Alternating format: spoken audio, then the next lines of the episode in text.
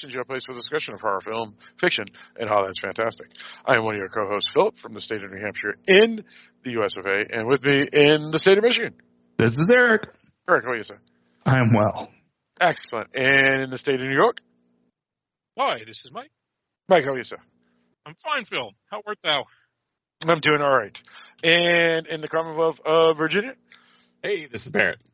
Barrett, how's it going? Going well. Excellent. Excellent. So, uh, for folks who are curious who we are, we are the Dark Discussions Podcast, which is part of the Dark Discussions News Network, which is www.darkdiscussions.com. Uh, what we do here on this podcast is talk about film. So, uh, horror, sci-fi, fantasy, thrillers, techno thrillers, mystery, grindhouse, art house, midnight movies, all sorts of genre films, uh, foreign language, cult, drive-in, you name it. Uh, we talk about it, and we want to talk intelligently about a genre that deserves intelligence. Uh, we also have uh, on the website uh, a link. What's that? What's all that about, Eric? Uh, okay, that was a weird transition. Uh, on, on the website, you can find a link to our Patreon account. Patreon allows you to financially contribute to your online artists like us. Here's the thing, folks. Phil has two kids. He needs to send them to college.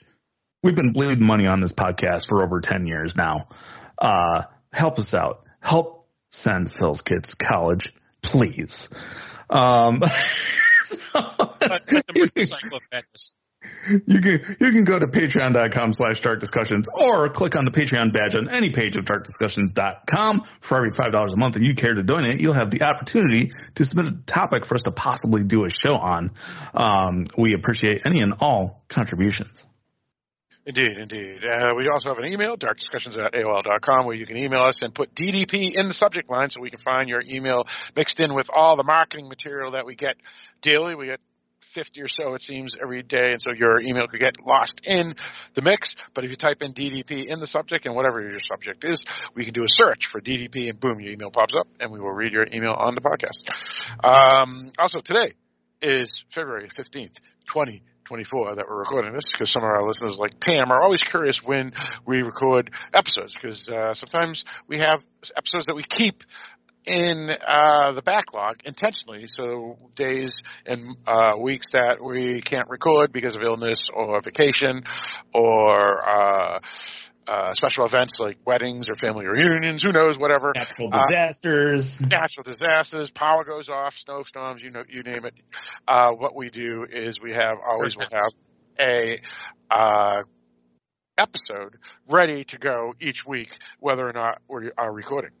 Uh, this one here, though, will probably be released uh, um, the end of February, uh, as we uh, have uh, uh, episode already in the can, ready to be released. That's already uh, set and scheduled. So uh, this one will probably be scheduled after that. Um, what else? Uh, just some heads up uh, for folks who follow us uh, on Google. Uh, Google Podcasts is going away.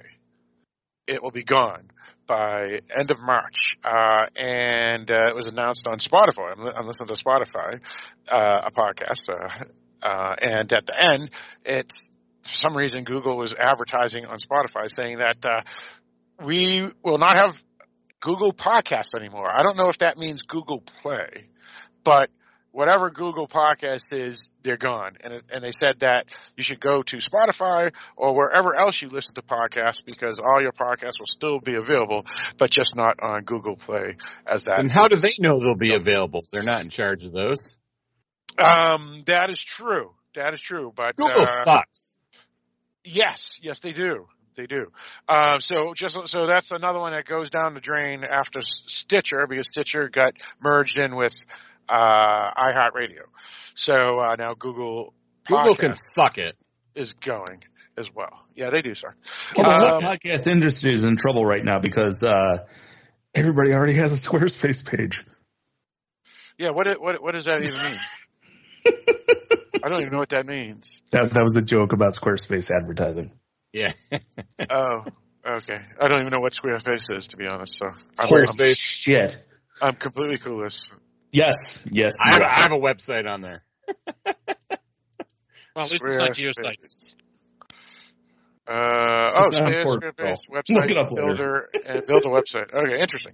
Anyway, um, uh, yeah, I should know this. This is this is this is bad. Mark. This is Yeah. bad. Yeah. It is, it is bad. You Well, well, when you have two kids, you know, you, you it. gotta. Google still sucks. They were advertised on pa- podcast 15 years ago. Oh, how about that? Uh, so it's not a new thing. Oh, okay. So No. that, that, that, no, it's not a new thing. That was the They've been a joke. while. now that just shows how, how far. You're not the new thing either, Phil. right, right. Any, anyway, um, so uh, that, that's some information. So uh, if you do follow us on Google Podcasts, again, whatever that means, I think it may mean Google Play. I, I have no idea. Uh, but but either way, um, you'll just have to go to Spotify or Apple Podcasts or uh, wherever you listen to podcasts. I know Eric uses uh, some something called Overcast or o- Yeah, that's a standalone app. yeah. I know it's on iOS. I don't know if it's on uh, Android because I don't have one. Gotcha. So, so there, there's plenty of places to still uh, listen to podcasts, and you'll be able to still find us wherever podcasts are found. They just won't be found on Google Podcasts anymore. Um, and that includes everybody, not just our podcast. So that's all I got. Um, so uh, we're pretty much uh, done house cleaning. So I guess we can get into our uh, topic tonight. So, uh, Erica, what are we going to discuss tonight? Tonight we're talking about a movie that's currently available for digital rental called Somewhere Quiet. Are you okay?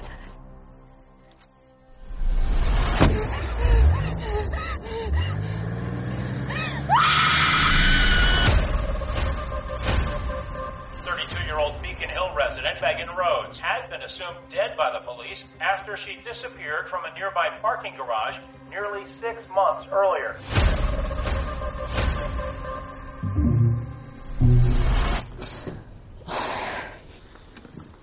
Sorry. My great grandfather bought this place in the 20s, I think. It's pretty empty in the winter. Good.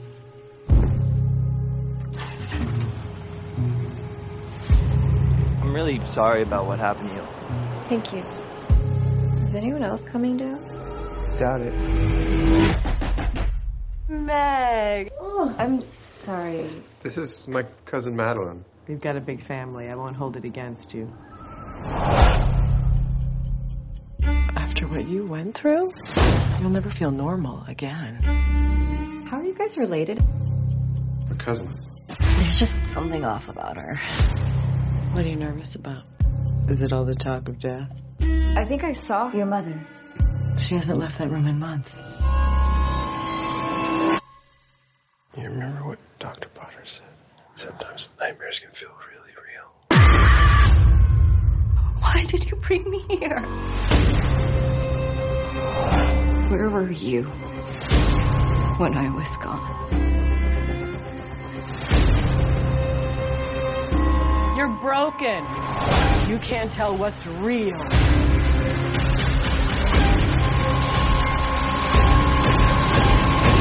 That's right. Somewhere Quiet is a brand new film that uh, has been released in January of 2024 uh, everywhere, or at least everywhere in the United States, um, through VOD, uh, rental only, uh, as of February 15th, 2024. Uh, the film is directed by Olivia West Lloyd, uh, as well as written by her.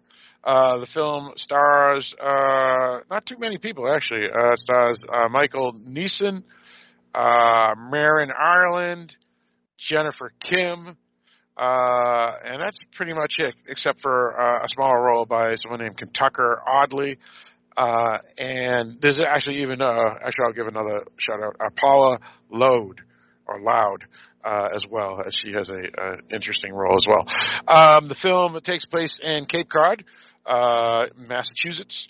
Uh, the film is getting uh, interesting reviews uh, that Mike uh, had pointed out to us. Um, And what it was is really, really interesting. It's getting 91% good reviews by critics, while 14% by audiences.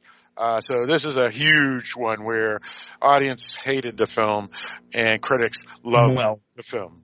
I And we'll- feel we'd be neglectful not to point out that it's a really, really small sample size on both sides of that.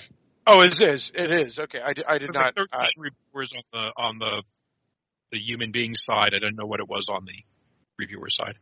Okay. Uh, yes. Uh, somewhere quiet. I can actually take that look right now because that is a really good point, Eric. Uh, that context is always important. So there's only been 11 reviews by critics and has 91%. So that's um, mostly uh, only two cr- top critics too. Um, so you know for whatever that's worth, and for audiences. Uh, it's fewer than 50. So yeah, so this film hasn't really been noticed by many people. What is it, what is it now don't- for the general public? It's uh, still 12%.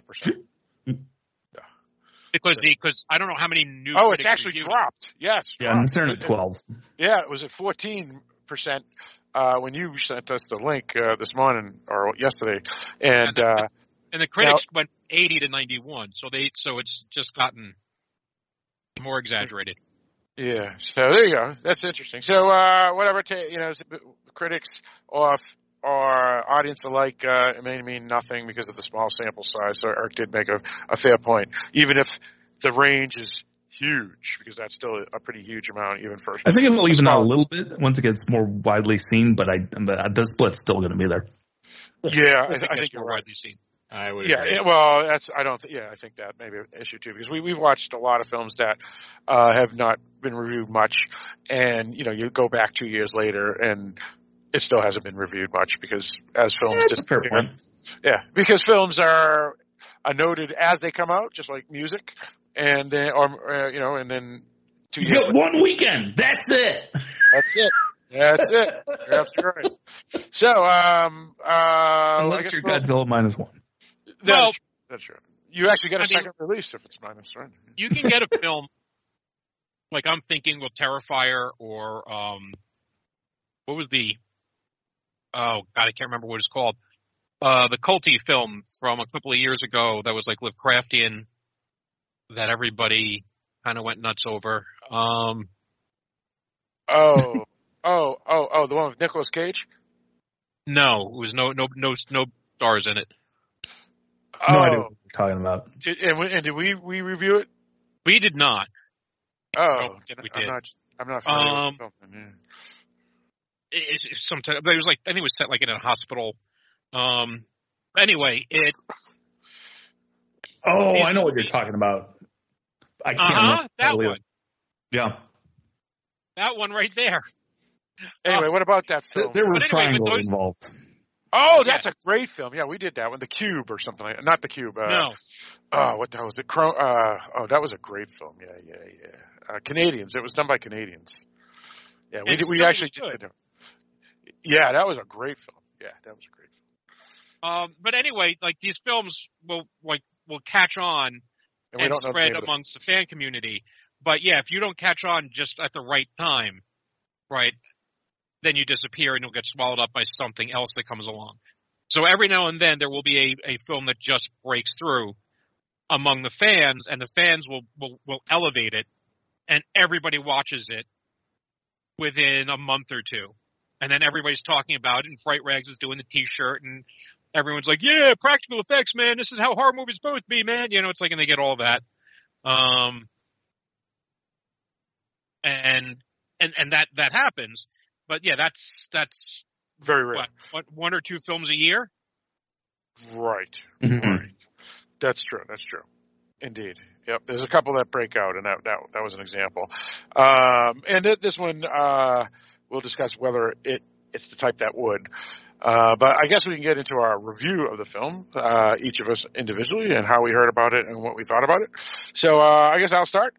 Um, I actually um, saw it on Rotten Tomatoes. Uh, I, I pressed their link to see uh, films that are coming out, and uh, um, this one was one that was uh, appearing uh, to come out, and I noticed that it, oh, it actually had come out already by a, a week or two. So um, I opened it up and I saw that it had uh, good reviews. Uh, I did not notice the audience score, nor did I notice that it was only a handful of, of reviewers. Um, so I, I'm sorry. The Void. Yeah, that's it. That was a great film. Yes, The Void. That was awesome. Yeah, yeah. I mean, you may not have been on that episode, Mike, but we did an episode. Yeah, you may have been sick Okay. or something. Yeah, but uh, either way, uh, this film here. Uh, so I, I, that's how I heard about it. I threw it out there as a possibility. Uh, we've been doing some Patreon, Patreon uh, films, and I, I suggested maybe we, we throw in uh, something in the middle uh, before we get to the next Patreon. And um, Eric said this was on his watch list. So he said he was fine with it. So um, we, we we decided to watch it as tonight's uh, discussion. Uh, so I watched it uh, before uh, work this morning, uh, and so that's when when I watched it. I, I rented it on Apple. I did not purchase it. Um, my thoughts on the film. Uh, well, it's very well made. It's uh, really well acted. Uh, cinematography is pretty good, even even if it is a bit dark. Um, the um, some of the performances, specifically um, the performance of um, oh, what the hell's her name? Um, uh, Mar- Marin Ireland is, absolutely fab- fabulous. Um, however, is it a great a good film? Um, I have to say that we've seen this a lot in the past, and and the problem with the film is that it's there's no enjoyment in it really. It's like I mean, if you except for the performances, the, the performance was great, especially like I said, Marin and Ireland. But I mean, uh, I'm kind of getting uh, not, I don't want to say sick, but I'm kind of getting uh, to the point where I don't want to see uh, people that have uh, trauma. It's just it just makes me sad and and sick, um, sick in in the way that I mean, uh, disturbed and and unhappy. So when I'm watching film and I'm seeing this type of trauma, it just bothers me. And it's like, I mean, I I'd rather do something else instead of I, I want to be entertained and and you know, drama does not entertain me. It makes me sad. Um, also, the that perspective, whose perspective are we watching? Are we watching the person with trauma or the person that have to deal with it? And I was talking to Barrett offline earlier today. I feel that this film would have been a way better film if it was a drama rather than the quote unquote horror film that it is, meaning we had followed the characters that ha- were dealing with the person that had the trauma rather than watching through the eyes of a unreliable narrator who has the trauma. Um, uh, we've seen enough horror films with that and and it's boring now and overkill while watching people having to deal with someone like this that may need help and they probably are actually trying to get this person help and all the bad things that are happening may just be an imagination. I think it would have been more interesting to see the two people trying to deal with someone that has these problems and and uh, be a more interesting film. Uh, but then again, this it wouldn't have been considered quote unquote horror. Uh, so all in all, uh, I wouldn't recommend the film uh, because it's not enjoyable. Uh, but it's it's a fine film as as a um, as cinema cinema. Um, and Marin Ireland um, was fabulous. And if this was like a real film, when I say real film, I mean Hollywood chest pumping film. Marin Ireland, she she could most certainly have been nominated for uh, Academy Award for Best Supporting Actress, but of course she won't be because this film will be forgotten and uh, is not important to Hollywood. Uh, so that's my thoughts. Let's go view Eric. Um, hmm, that was interesting. Um, I disagree with a lot of what you said, Phil, but not angrily. So, uh, um, I liked this movie, but didn't love it. Um, I agree with everything that you said about the filmmaking. Uh, it's it's excellently made. Uh, the acting is all good. I I particularly made note of the score. I thought the score in this movie was amazing. Um, I thought it had some story problems. Um, it's got a little bit too much Um, it's got it's got a couple things that just aren't explained, um, which is problematic to understanding the story, and we'll get into that post spoiler. Um, and then it also it, it suffered from the same thing, like the same thing killed this movie for me that killed Leave the World Behind, uh, which is that it doesn't have an ending; it just stops. Um, and I I don't mind an ambiguous, ambig- I can't even say the word today. Uh, Ambiguous. ambiguous. That's the word I'm looking for. Ambiguous ending. Uh, but that's not what this is. It just stops. It like literally stops in the middle of a character turning their head towards the camera. Uh, and to me, that's just not finishing the story. Um, so that really, really dropped the overall impact of the movie for me personally. Um, um, so yeah, uh, I think the rest of what I have to say about this movie is best saved for a post spoiler. Uh, but I, I admired the uh, film making aspects of the movie and the score, not so much the story. Um, even if you want to keep the same story, I think it could have been told better. All right, sounds good. Uh, let's go with you, Barrett. Yeah, I'm going to agree with a lot of what you and Eric said. Um, it, this movie, I felt good while I was in it, in the middle of it, and but when I got done, I was completely unsatisfied, um, and I didn't know what I just watched uh, because of those things that don't get answered that Eric was talking about, and it just frustrated me because there was a lot of good acting, uh, cinematography. Uh, the score, like Eric said, was really good. It, it kept me watching through the whole thing, only to be totally dissatisfied at the end. So yeah, it dropped it for me. Um, I I would have liked to have given a really good score for this because it was it was really good while I was in it. All right, sounds good. Uh, Mike, what do you got? Well, someone likes making us watch all the dreadful and dreary films, uh, and not the films that are fun. I don't know why. But, um, yeah, I knew nothing about this movie. Uh, when I saw the reviews split, I could think of a couple of options. Thankfully, it wasn't a, uh, one of which would have been some surreal, psychedelic, trippy thing that drives me up the wall, like, uh, under the skin. Uh, or it was something that was quiet and cerebral and ambiguous. And that was the, that was the option. That was that they went with. And yeah, that's not going to connect with a mainstream audience. Um, I got to be honest, I didn't find it that hard to understand. I didn't think, I mean, yeah, going along, but I feel like they laid it out for you pretty well at the end. Uh, I agree that Eric is correct in that it stops and not in the name of love. It just stops. Um, as it kind of brings its story sort of full circle. There are minor things I had an issue with that I admit could have been me. Uh, but I, I think Phil is absolutely correct is that it is not an enjoyable film. There is no, there is like no real humor in it. Um, you have to have lighthearted moments.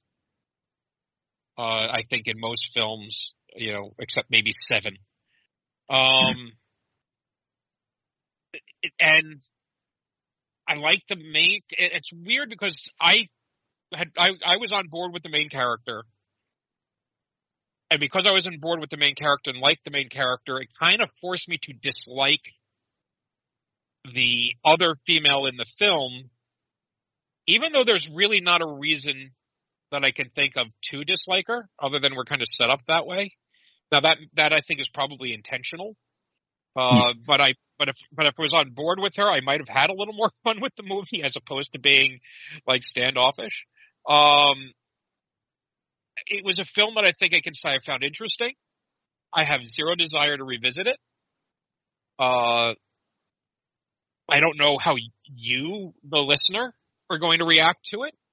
Certainly, if you like a cerebral film that is very much from a point of view of an unreliable narrator, as Phil said, uh, then certainly give it a try.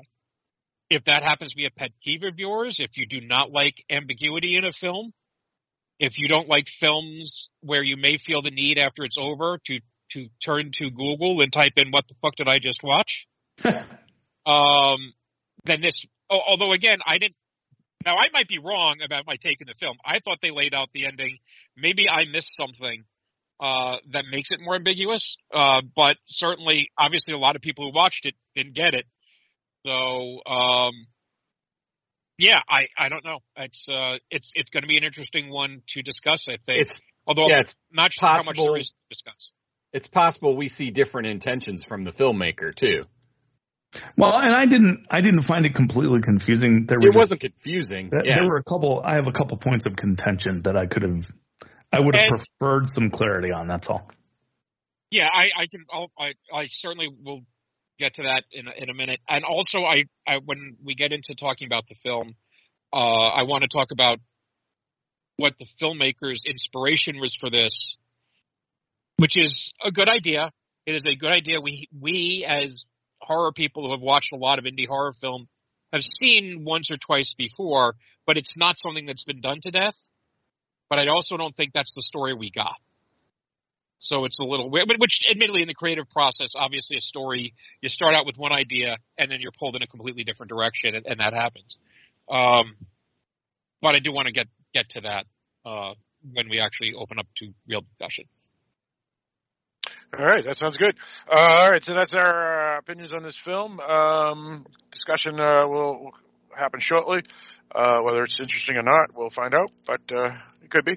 Uh, so uh, before we do all that, though, Eric, do we have a wiki? Wiki wiki.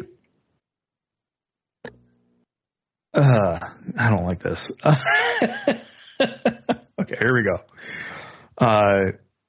Follows a woman as she readjusts to normalcy after a kidnapping. Her sense of reality begins to deteriorate when she travels to her husband's family compound. Yeah, uh, yeah, that kind of is weird. Uh, let, me, let me let me read this one here. I have one that's not from that uh, website because It's, it's Uh, poorly written and very strange. yeah, yeah, Yeah. It, yeah, it, it doesn't even start in a, a proper sentence, which is kind of bizarre. Right. Uh, but here, this one here says, uh, and I, I don't like this one either because it, again, it says a lot, but but it is what it is. Oh, It says- don't read the one from Rotten Tomatoes, man. That's spoilery as hell. All right, yeah, then, then let's forget it. We won't say nothing. And it's really long. it is, it is pretty long. It is pretty long. So, So, uh, so just after you see and the there is film, no wiki page. There is no wiki page. So there you go. after you see the film, go look up the Rotten Tomatoes and see Yeah, what yeah. it is that they're talking I'm pretty sure I found a wiki Rotten page. There Tomatoes just has a wasn't much pretty on it. Comprehensive synopsis, but it's spoilery. Well, I mean the regular wiki, like Wikipedia.org. Yeah. And I couldn't There- find anything. I found one on there. I'm pretty sure that's where I was looking at it. Yeah, I thought I Uh, did too, and there was very little there. Uh, yeah, they didn't have uh, much of a plot premise. somewhere quiet. Yeah, let me see. Oh yeah, you're right. It's here. It may, I, this may have just been added today because I swear it wasn't there no, it this was there morning. yesterday. Oh, it was. You did see it yesterday. Okay, Yeah. then yeah, then, then yeah. Okay, here you go. Uh, all right, yeah. Uh, here, here it is. This is a, this one actually has a sentence structure. Uh, a woman attempts to readjust to normalcy following a kidnapping. She begins to deteriorate upon traveling to her husband's compound. Yeah, I don't even. I don't even like the. I don't even, the same. Compounded. right. That's Yeah, the compound part bugs the crap out of Well, well, I- I'll tell you this. I'll tell you this. It's it sounds ludicrous, but all the wealthy homes on um, Cape Cod, they call them compounds. So there's the Kennedy compound on Cape Cod and things like that. So, Well, so that just if, proves that people in Massachusetts are dumb. Yeah, and I, Yeah. my wife jokes that my mother lives. It's the family compound because there was a couple of lots of land that my grandparents owned. So you have like right. four homes of, of that my fam- that are all next door to each other and that are in the sort of in the middle. Which then my my wife calls the compound. But when you say the compound, they're going to the compound. yeah, it sounds like a go cult. there and be Yeah. and be greeted by a reverend passing out Kool Aid. Yeah. Compound Right, also right. gives a vision to me of armed guards. Yeah, and more Yeah. or, buildings. or yeah, or Yeah, they Satan already is- forced Satan out one of the buildings. So. Satanists or, or alien worshippers or something stupid. or, or a bunch of, of, of white guys with beards and tattoos and AR-15s yeah. preparing for the end. Oh yeah, that's there's, there's those type too. Yeah, there you go. Yeah, yeah. or, or, or even like a commune, right? Like like like the hippies. A, a Yeah. compound, you know. It's a, there, there, there's just Something more than a cabin in the woods. connotations. Something more than a cabin in the woods. Yeah. Well, So admittedly, anyway- Cabin in the Woods doesn't Right. have a good connotation to it either if you're a horror fan. No, All I know, so- but I'm just all saying it was all right, closer so- to that. And- All right. Well, Yes. what's it doesn't Downtown. matter. All right. All right. We, we get the point. All right. So um, let's get into uh, the movie. But uh, before we do, uh, what we do here on Dark Discussions podcast, basically what we do is review a film, which we kind of ge- generally did uh, a moment ago.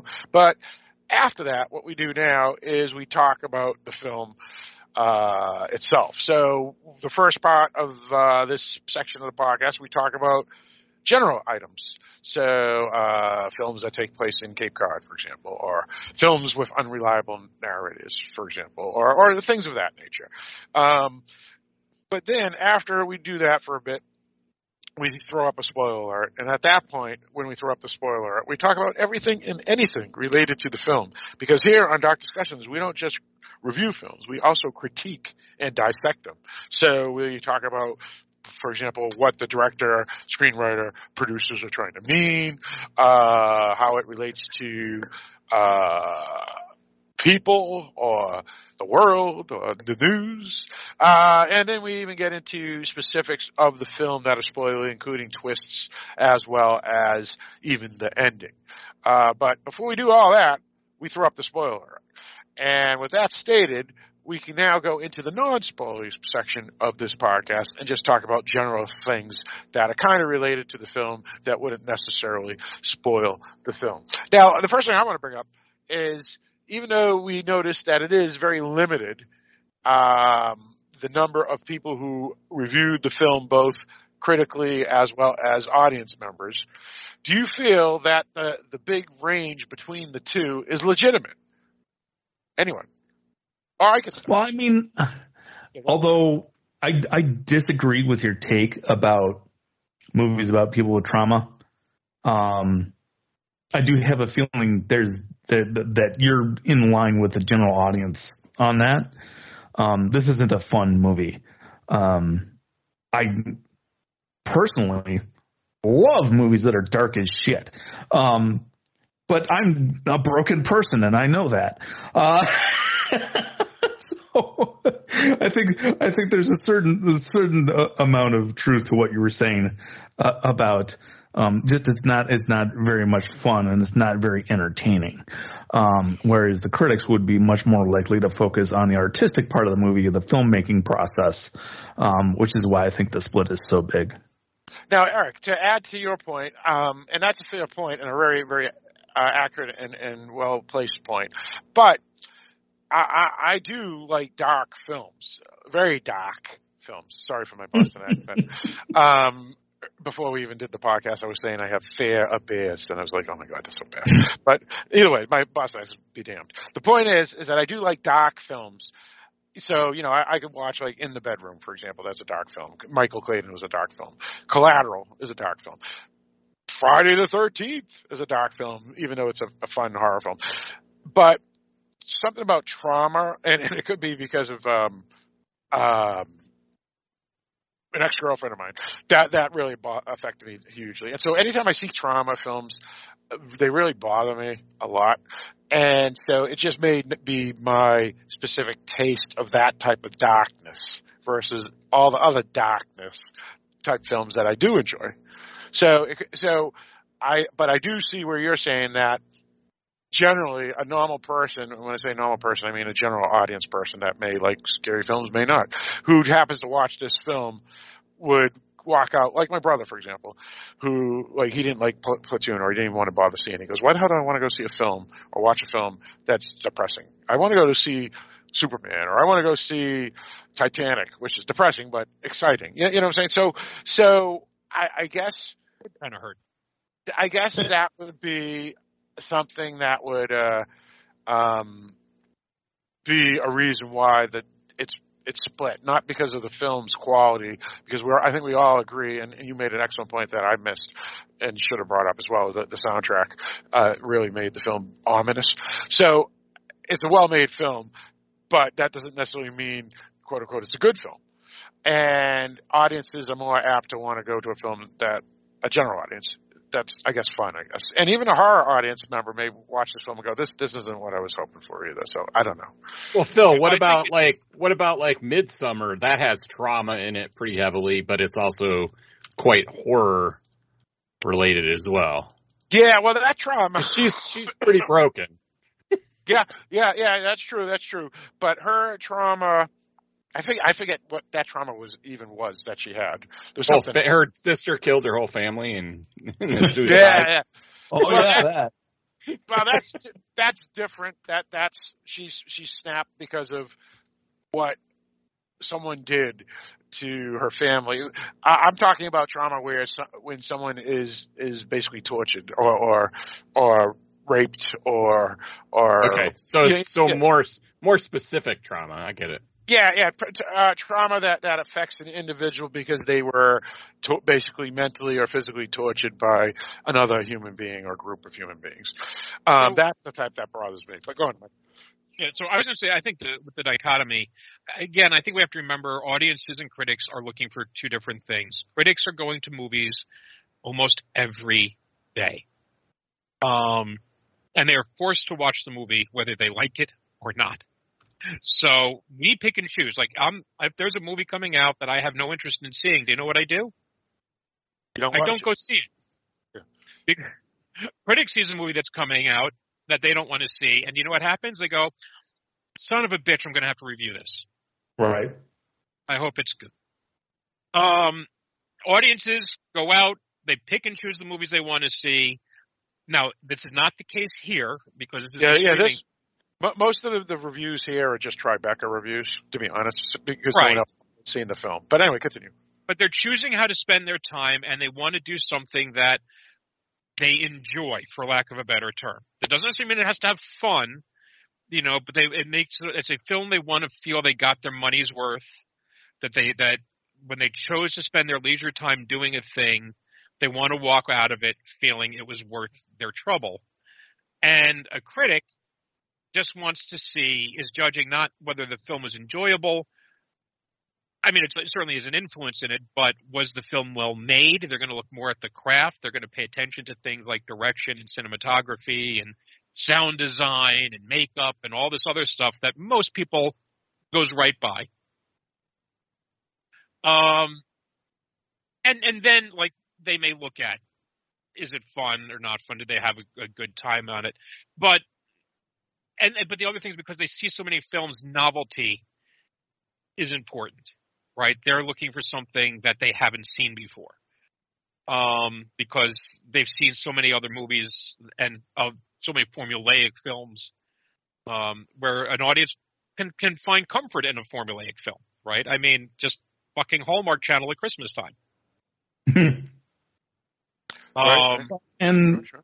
And and Phil, I'm I'm not trying to pick on you, but just to just to air my general grievance with your thoughts on a movie, uh, uh, I'm getting um, it's not just you, but but a lot of people when they don't like a movie, uh, say, oh well, this this has been done to death. Well, when you think about it, everything's been done to death. You know, superhero movies, dramas, sci-fi, like almost everything that you can put in a movie has already been done. Um, every once in a great while, uh, you will find something that's different, like Midsommar, um, or something like that. And you should absolutely treasure that when, when you run across it. Um, but even Midsommar but I, was but that I really don't that think I don't think it's a fair criticism of a movie to say, well, that's been done before, because that pretty much means you just want them to stop making movies. Or it means that they didn't do anything different to make this stand out from any other movie. Right. that could be said of ninety percent of movies. Also true. But like you said, Midsommar. movies. But I we, we could all point to Midsommar and say, but isn't that all very similar to say Wicker Man? Um, Yes. Or other, you can still find parallels. I mean, You can, you can find influences, absolutely. yeah, the the last original story I can think of that was original and it in in hindsight I think it was inevitable was probably Groundhog's Day.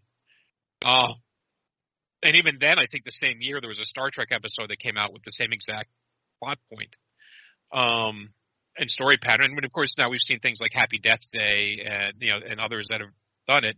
And I think that may have just been because of video game culture. We all got used to the idea of being able to play through a thing, dying and then doing it again, and dying and then doing it again until we got it right.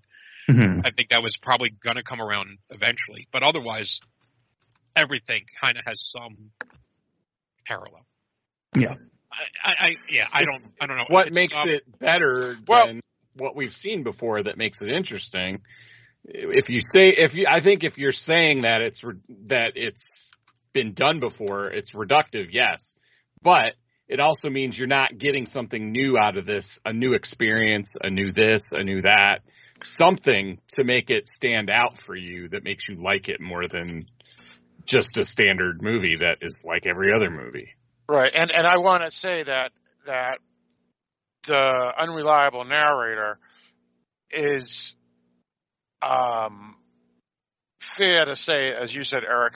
Um, you know what what hasn't been done before, but for me, at least for this film here, as the film goes by, and as Mike made a really good point, which is we're supposed to empathize with this character as the hero or the protagonist, and not necessarily like uh, her her cousin or her her her cousin-in-law, I guess, and maybe even her husband, when the reality of the whole thing is, as the the movie goes by, it's like she, no one, no one's a villain here, and and and it's like. oh, It's just like okay, they were just tricking us again, and and all the stuff that happened before, and everything that's going on, is is, is just pretend. It, it's it's not even there. It's it's nothing, and and again, that's fine because it's it's a, a of a fractured mind, but it's it it kind of changes your experience of the film at the end because my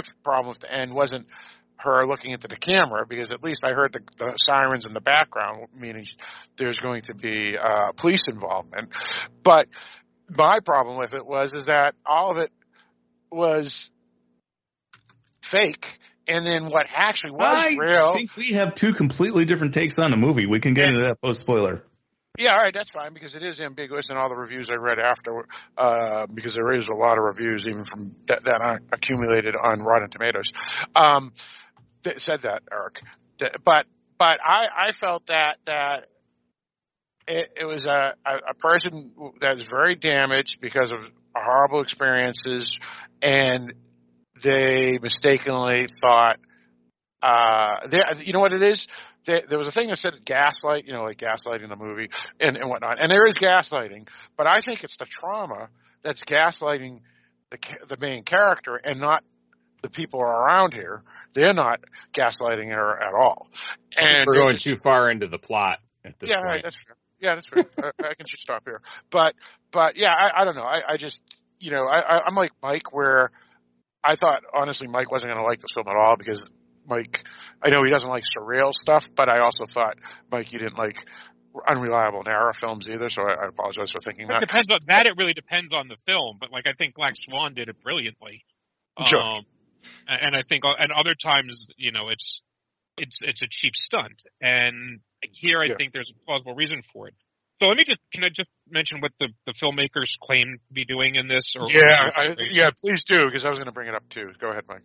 Yeah, so the inspiration was they wanted to see what happens to the survivor girl after a horror movie, right? What happens to the girl after Jason? Well, that's not what happens here. Um, we do get a survivor girl, but there's no Jason, right? She didn't experience that. She experienced a fairly normal, pardon me for putting it that way, uh, kidnapping, right? And was tortured and horrible things happened to her, no question. I'm not trying to say they didn't. Uh, but it wasn't, it didn't have like that kind of, um, uh, fantastic aspect to it that I think would have made it more of a Well- horror film as opposed to, uh, a, a- Well, couldn't final girl, here. We're- we're- but let's, couldn't let's final get into spoilers. We're we're But- edging close. Well, well, I just want to say one thing. Couldn't a final girl not necessarily be a final girl like in Jason, but it could be something like, you know, the the, the senator's daughter in, in Buffalo Bill's uh, pit. Oh, it could have, but I'm but, but I'm using I'm using their Oh, their watch. language, what they sla- uh, okay, that's true. But there's a lot of slasher films, and a lot of them that aren't as famous as Jason and Michael Myers and whatnot that were in the 80s, and, and a lot of them were just ordinary boobs that you know that were murderers, not not Yeah, but I don't know. But that, that's I'm just saying this is not the sense I get, and I think one of the problems I have with the film is that we what happened to her is important, and we don't really get a good idea what happened to her. Fair enough. All right. So, uh, Eric, you said you something uh, about we're getting too. You wanted to throw up the spoiler alert. Is what you said? Yeah, yeah, yeah. We're just uh, it. We're getting to a point where we have to do it to talk about the movie, and then kind of All right. Let's do it. So, comprehensive way. yeah, yeah, that's fair. That's fair. All right. So, uh, we're going to throw up the spoiler alert at this moment now, and we're going to talk about everything and anything related to the film that will spoil the film. So, uh, all right. Who wants to start? What do you want to do? Okay. I, I want to start by reading a text exchange I had with Mr. Watson. Uh, because Mr. Watson was watching this movie at the same time as I was. And I think this will just do, uh, this will, this will be a good conversation starter and also just point where I'm coming from in, in my take on this movie. So he texted me and said, Somewhere Quiet was not the movie I wanted. I said, me neither. I didn't hate it, but I felt it was just getting started when it stopped and it didn't end. It just stopped. He said, exactly. Just how unreliable the narrator, narrator was she was what was even true. And my response to that was, she was kidnapped. That was true. Her husband was having an affair with his cousin. That was true. He didn't hire the kidnappers, but he missed the ransom note because he was busy banging his cousin. the cousins were trying to manipulate her into committing suicide by gaslighting her so they could have her money. However, it was not clearly established that she had money or that they needed it. So that's some weak sauce. Yeah. See, I, I disagree with that completely. It was established And that she had money finish, though. Let me finish. Let me finish. Let me finish. Yeah. Yeah. Sure. He said, he said, all of this seems about right. I guess I just wasn't sure where her crazy stopped and any possible gaslighting began, you know? And I said, yeah, for me, the whole money issue is the weakest point of the whole movie. It's also not clear exactly how she got away from the kidnappers. Was a ransom paid? Did the police just catch the kidnappers? Uh, I understand wanting some ambiguity for this story, but there was a little too much of it for my taste. So, All right. Yeah. So my my. Okay. Yeah. Yeah. And we can each give our thoughts of what happened in the films. Uh, for me, I felt by the end of the film, none of that was true. Everything was fake and all in her mind. What it was was the the, the brother, I mean the husband. I'm sorry, uh, brought her out to the Cape Cod and was getting help from her his cousin to try to have this woman that was really gone because she's really gone uh, committed and not committed to steal her, money or not committed to be evil, but committed because she needed help and he needed uh, help to do it. And so his, his, his cousin was there to help. Now she, meaning our lead actress, only saw people out to get her. And I believe it was all because of her PTSD. And so she didn't trust her husband. She didn't trust her, her the cousin.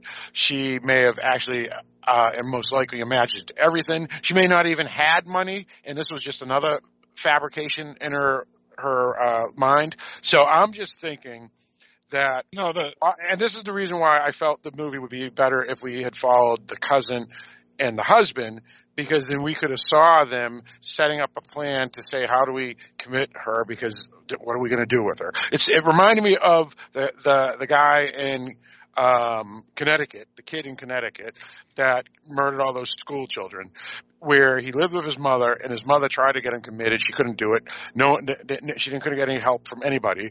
And so what do you do? And unfortunately, the guy snapped, killed her, and then went into the school and killed you know, dozens of kids.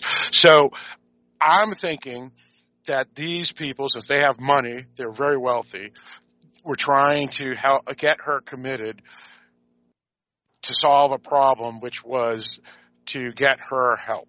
I don't think the fear was real, the kissing that she saw. I don't think the, the cousin being mean was real. I think it was her interpretation of people acting delicate around her.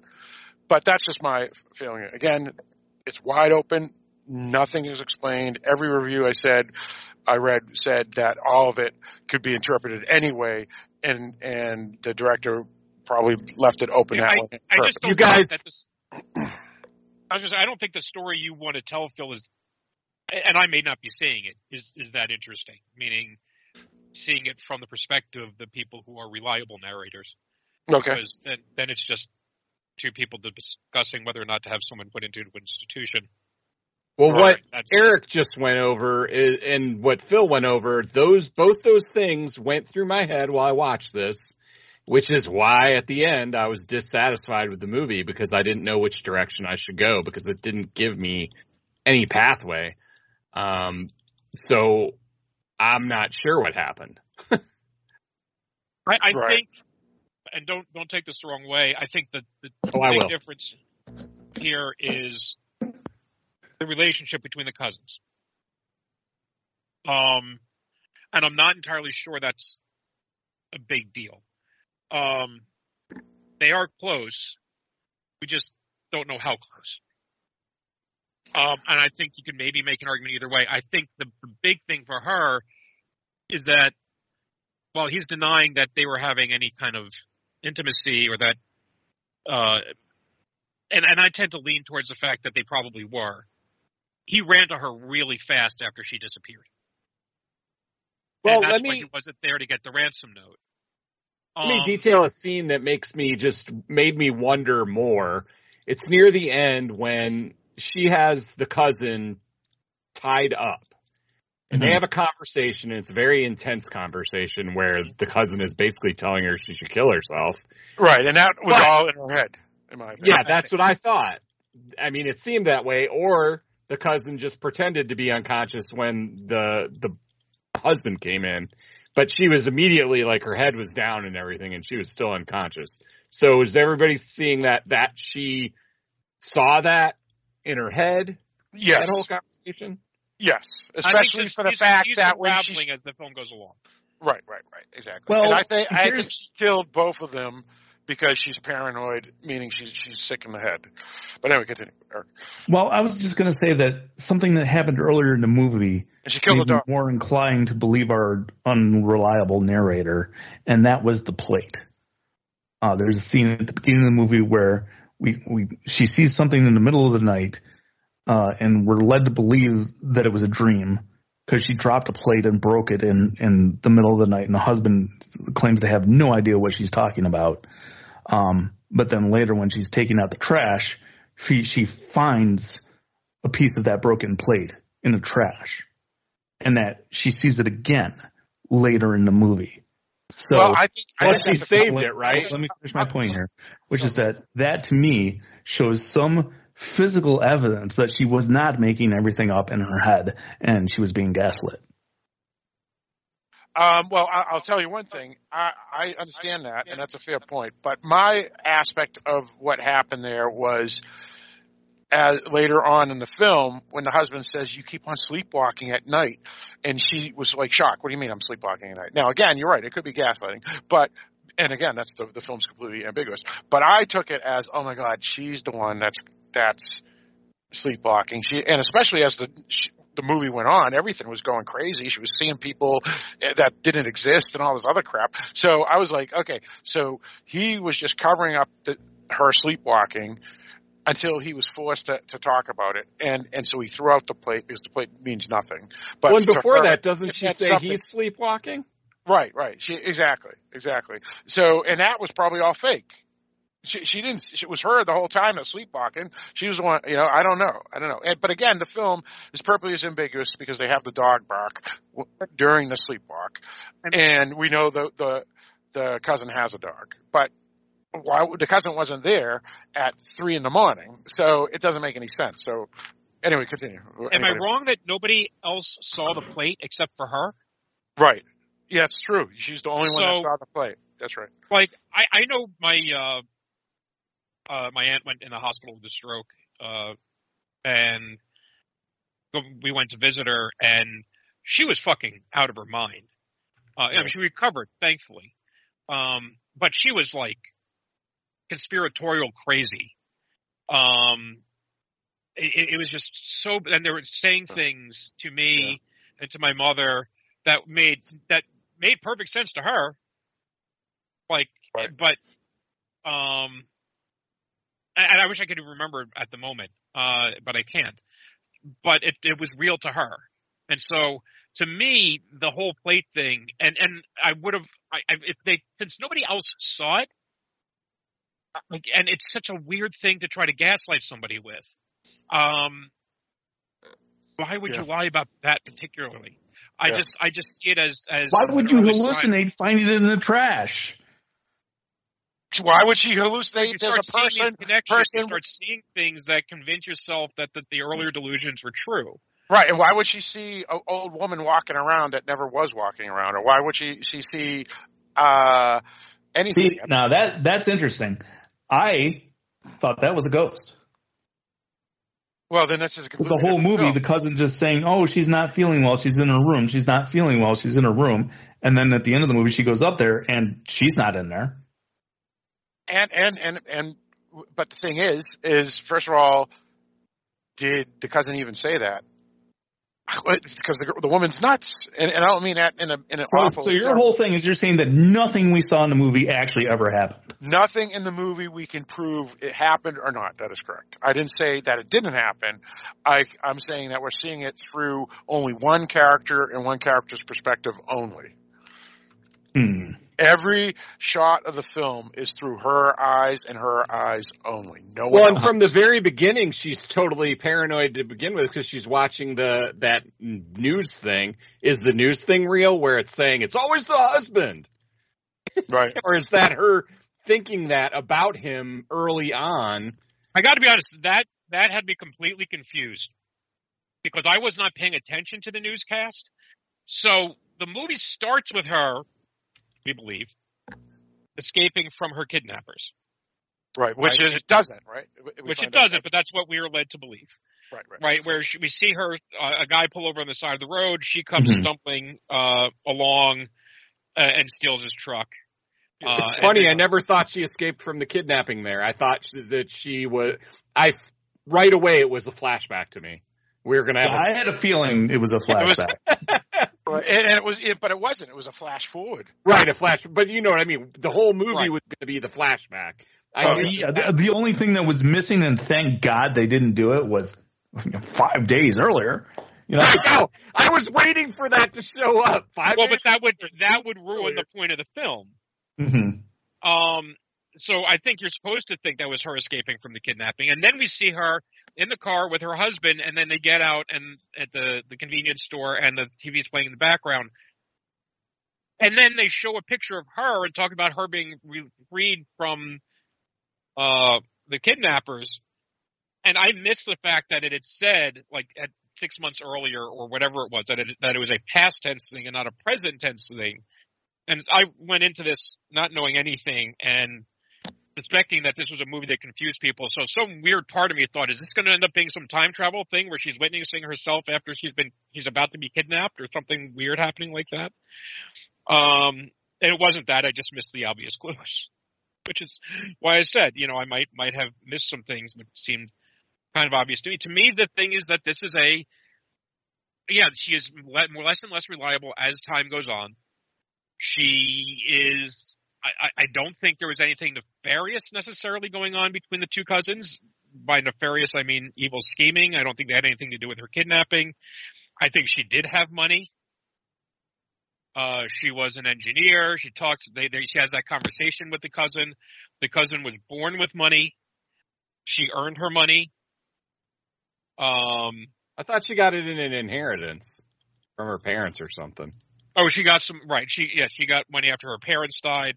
So there's Yeah. money there, but I don't think I we we never see anything about these two that makes you think that their their family wealth is been squandered and they need money. So I don't think there's anything to that. I have no idea. I wish we knew more about what happened with the kidnapping, Yeah. how she got out. and all that. But the whole thing is they're trying to to because like they have a moment uh in the film where she talks about how she listened, she could count their steps, so she kind of in her head mapped out the the house that she was being held in. Um, and I was kind of waiting for that. When will she realize that either the the family home or the or the cousin's home, you know, is is the as the basement where she was tied up in, or something like that. That's Right, right. That, they were trying to point us that way. They were trying to point us that way. and they were trying to get us there, and but that was to feed into our paranoia to reflect her paranoia. Right, right. Um, and I don't think any of that happened. I think there's a, a weird relationship between the cousins. I do think that they're they probably at some point were kissing cousins. Um, Uh, I don't know. but um, I don't I don't think it's necessary. I do think they were trying to get her committed because she's not right in the head. Um, and and it's not working. Well, and the Right. cousin's not necessarily nice to her either. They don't get along. But but but it's again that's the perspective of our narrator because I, I I don't was think saying, she's completely unreliable either. Like I think she did go to the bar. I think she did dance with the guy. I think she probably. oh, oh right right right but but my, what I'm what I'm saying is the cousin the way she acted to her could have been the cousin being clueless to how to act delicately around someone that has behavioral health problems. yeah, could be. So you're telling me at the end, towards the end of the movie, that the cousin never took her outside at gunpoint. I, I believe the cousin had her help, and because she found her in her house in the bedroom, but I don't believe she actually held her at gunpoint. I believe this was her paranoia because at that point, Yeah. when they find the dog, the, the cousin put doesn't even isn't even holding the gun. She's like crying, and right. you know, and, and so she didn't even think the woman was was was Dangerous to her. uh, dangerous to her exactly and and yet the whole time um it was she meaning our narrator who was the one that was dangerous Right. Hmm. All right, I respectfully respectfully disagree with everybody else. yeah that's right I mean, Well, this is again, we're- we're not- unfortunately, like I said, unfortunately, I don't have any interest in rewatching this movie. But I have a feeling this is the kind of movie where, if we all went back and rewatched it, because it's hard after one viewing, or at least for me, to get everything, like the events and the order and the context of every situation right. When this is a thing where so much of your perspective of the film at the end has changed, right right? And I totally get where you're coming from, Eric. That's the other plot line that was going in my head. And that's why when I got to the end, I was like, I don't know which one to believe, and I don't like that. And so then I just was Well, yeah. dissatisfied.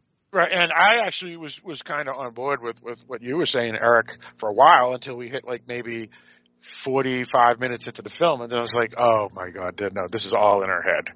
And and that's when and i was like oh my god that cousin's not a dink. She's just thinking she's a dink because it's her perspective of how the cousin acts and stuff. So but that again that that i just switched because i i was right with you pretty much So there, there, there are two things I'll say at this point.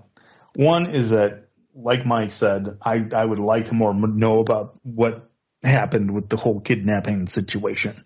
I think that could give some valuable perspective to what the hell's going on here.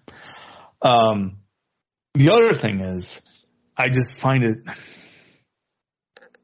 if you're right, and like none of what we saw happening, I, I, I think that's shitty storytelling. Um, give me oh you know some what clue, give me some I- outside perspective to show me that she's hallucinating. Don't leave me without a clue. And that's a great point, Eric, because I wanted to bring up another film that I'm sure you've seen, uh, and maybe everybody here has seen, uh, was The Father, starring Anthony Hopkins, where he ha- is an old man that has oh, that's Alzheimer's. brilliant.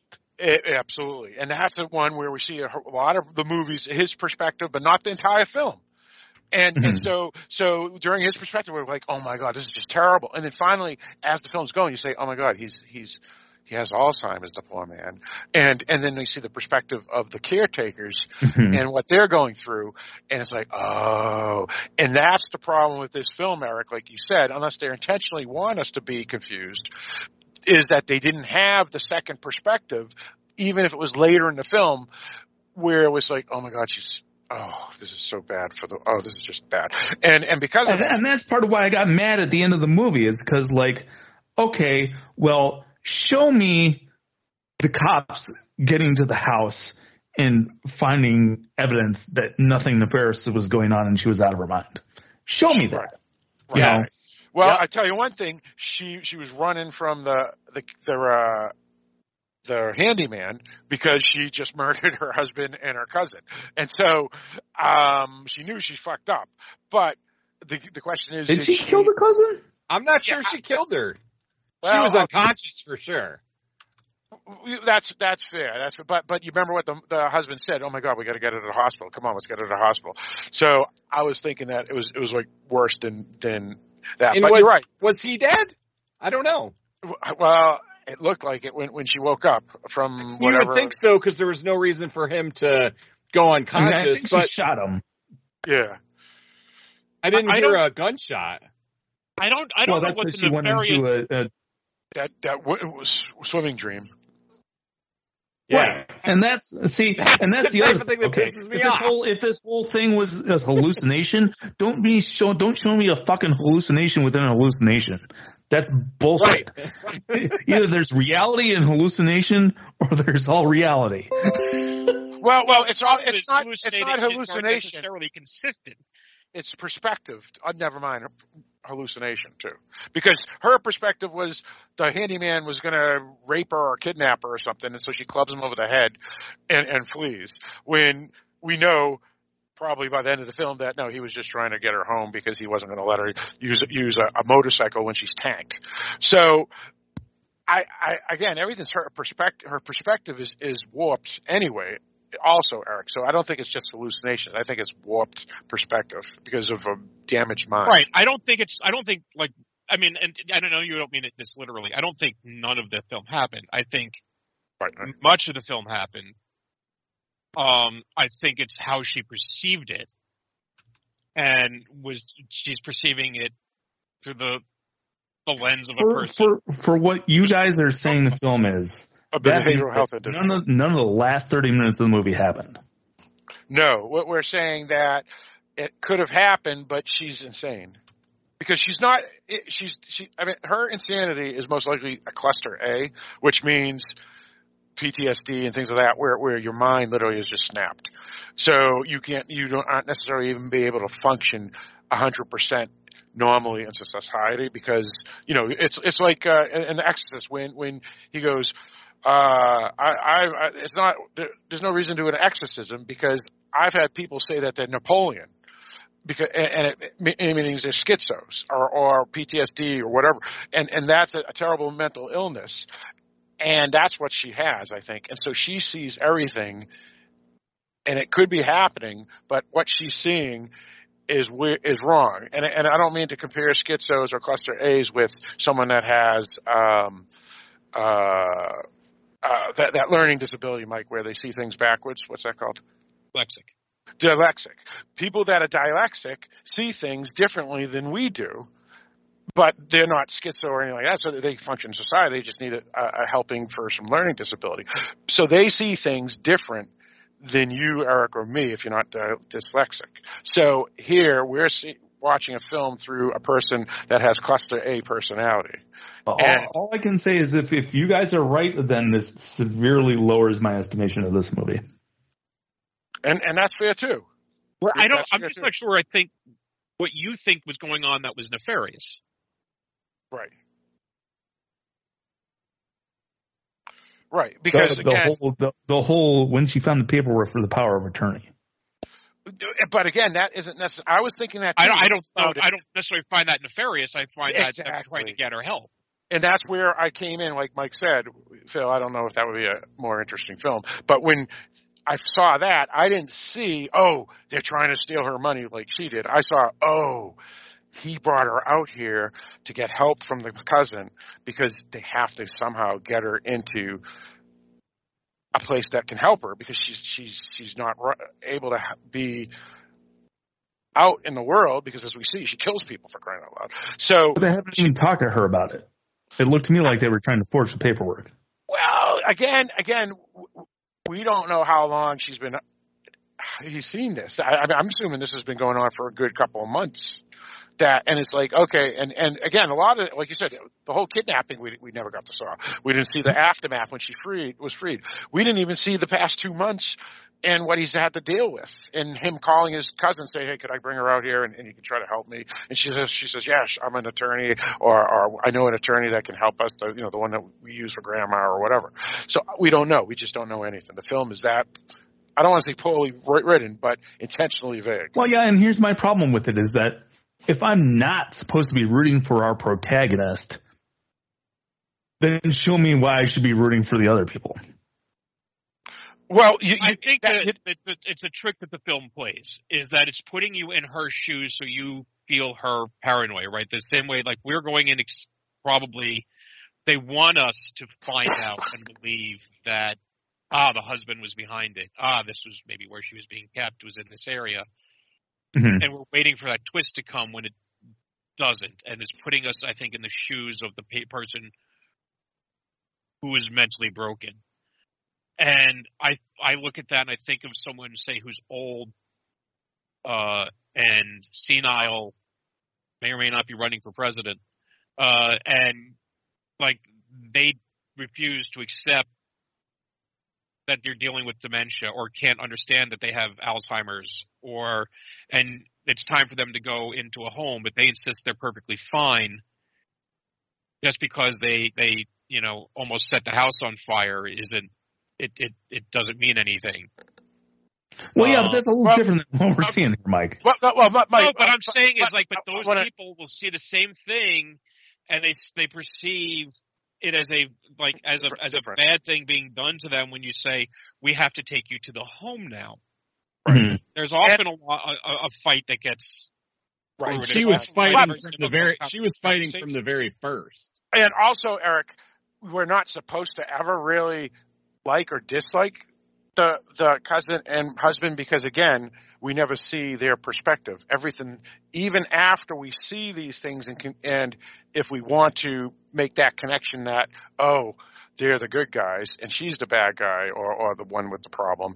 Whether that's true or not, again, the, the script doesn't let us know. But we're assuming it is that, that we find out they're the good people, and they're trying to help her the point is is we still never get to see them as good people or their perspective because again everything's still through her perspective even at that moment even 10 minutes later when she when she picks up the gun and and clubs the the cousin so it's yeah it's i don't i don't want to say poorly written again but it's intentionally vague and and and and that's if the problem It's to like- vague, then it should be vague. We shouldn't get a monologue from the husband detailing what happened and what a shitty husband he was and his affair while he's strangling her.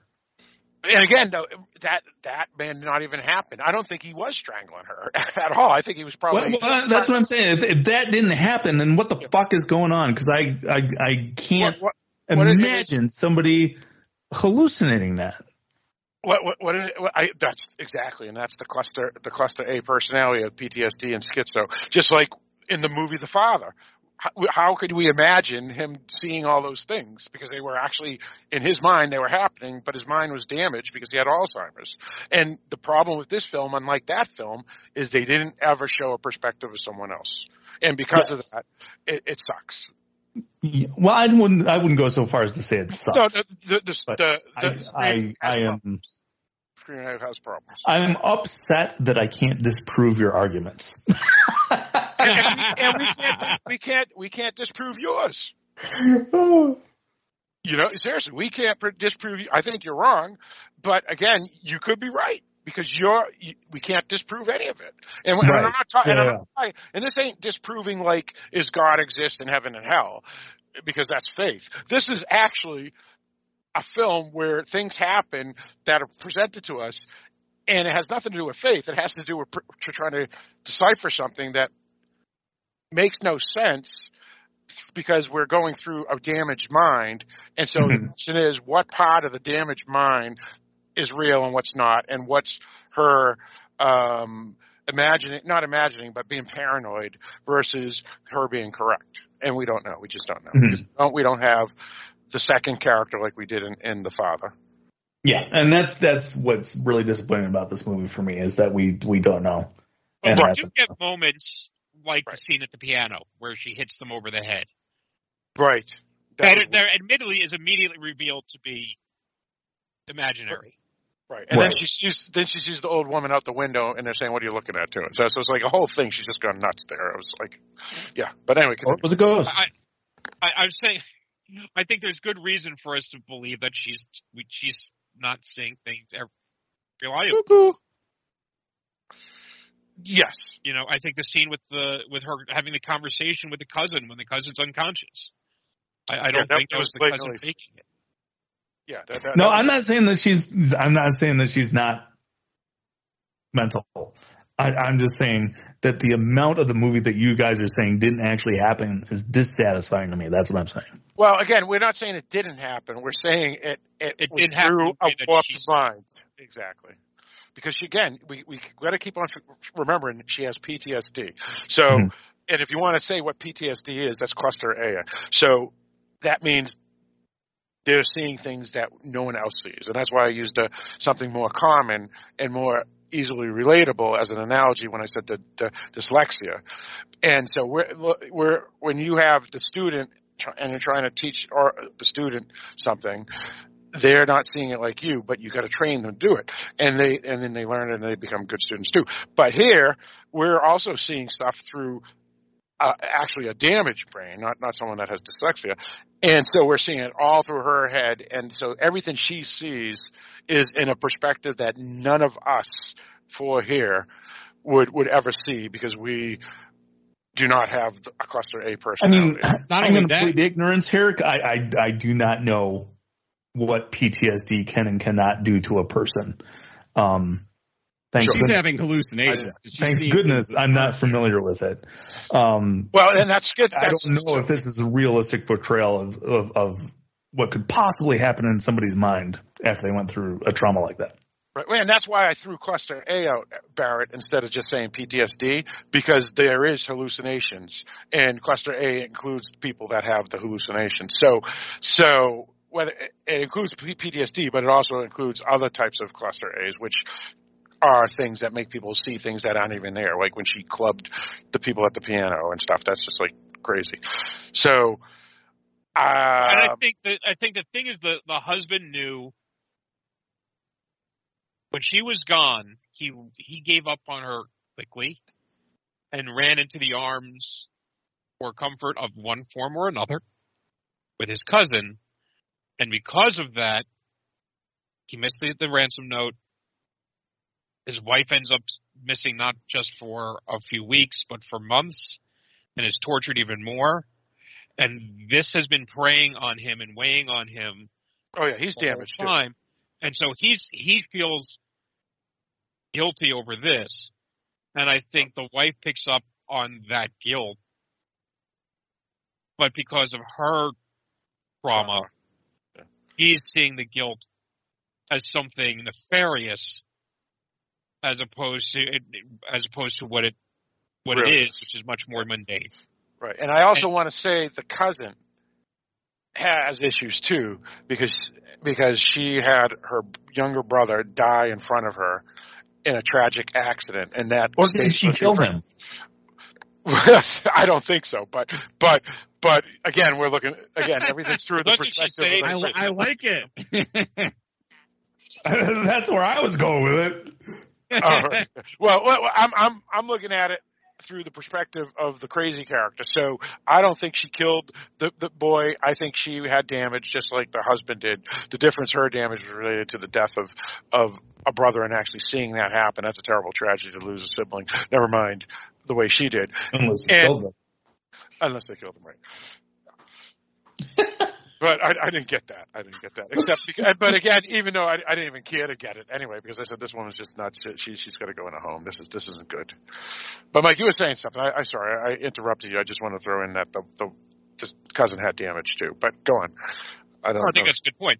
I, I don't. I, wasn't the cousin younger than the, the, the, the dead brother? Uh, no, he she was two years old. I think she was seven and he was five when it happened. Oh, okay. I, I, then, then I'm misremembering that. Or or um, it's a, an unreliable narrator. That's it. Yeah, yeah, right, right, right, It's an right. unreliable narrator. Uh, Yeah. no, but I was just gonna say since the and and like if if we're if we're going with everything is through her eyes and we can't trust anything that we're being shown, I guess this is invalid. But from from the story I was watching, like I didn't even like the husband from from the beginning. Oh. Um, because he was doing stuff like he wasn't being a right out dick, but he was doing some stuff like he was doing some mansplaining and a little bit of you know when they were loading up the car, you know, no, it goes here, and you know, like Oh. the way he was I- acting. If if I was dating somebody that acted that way towards me, after a couple of weeks, I'd probably be like, you know what. I, I don't think this is going to work out. Well, I would not marry First that of all, person. First of all, the man has mad Tetris skills. What do you mean? All men have mad Tetris skills. Secondly, Well- I, I, I don't want to stereotype. I've never seen a man say, okay, I'm going to take this lightweight thing, put it down, and then take the heavy thing and put it on top. I've seen a lot of women do that. I don't know why. It makes no sense to me.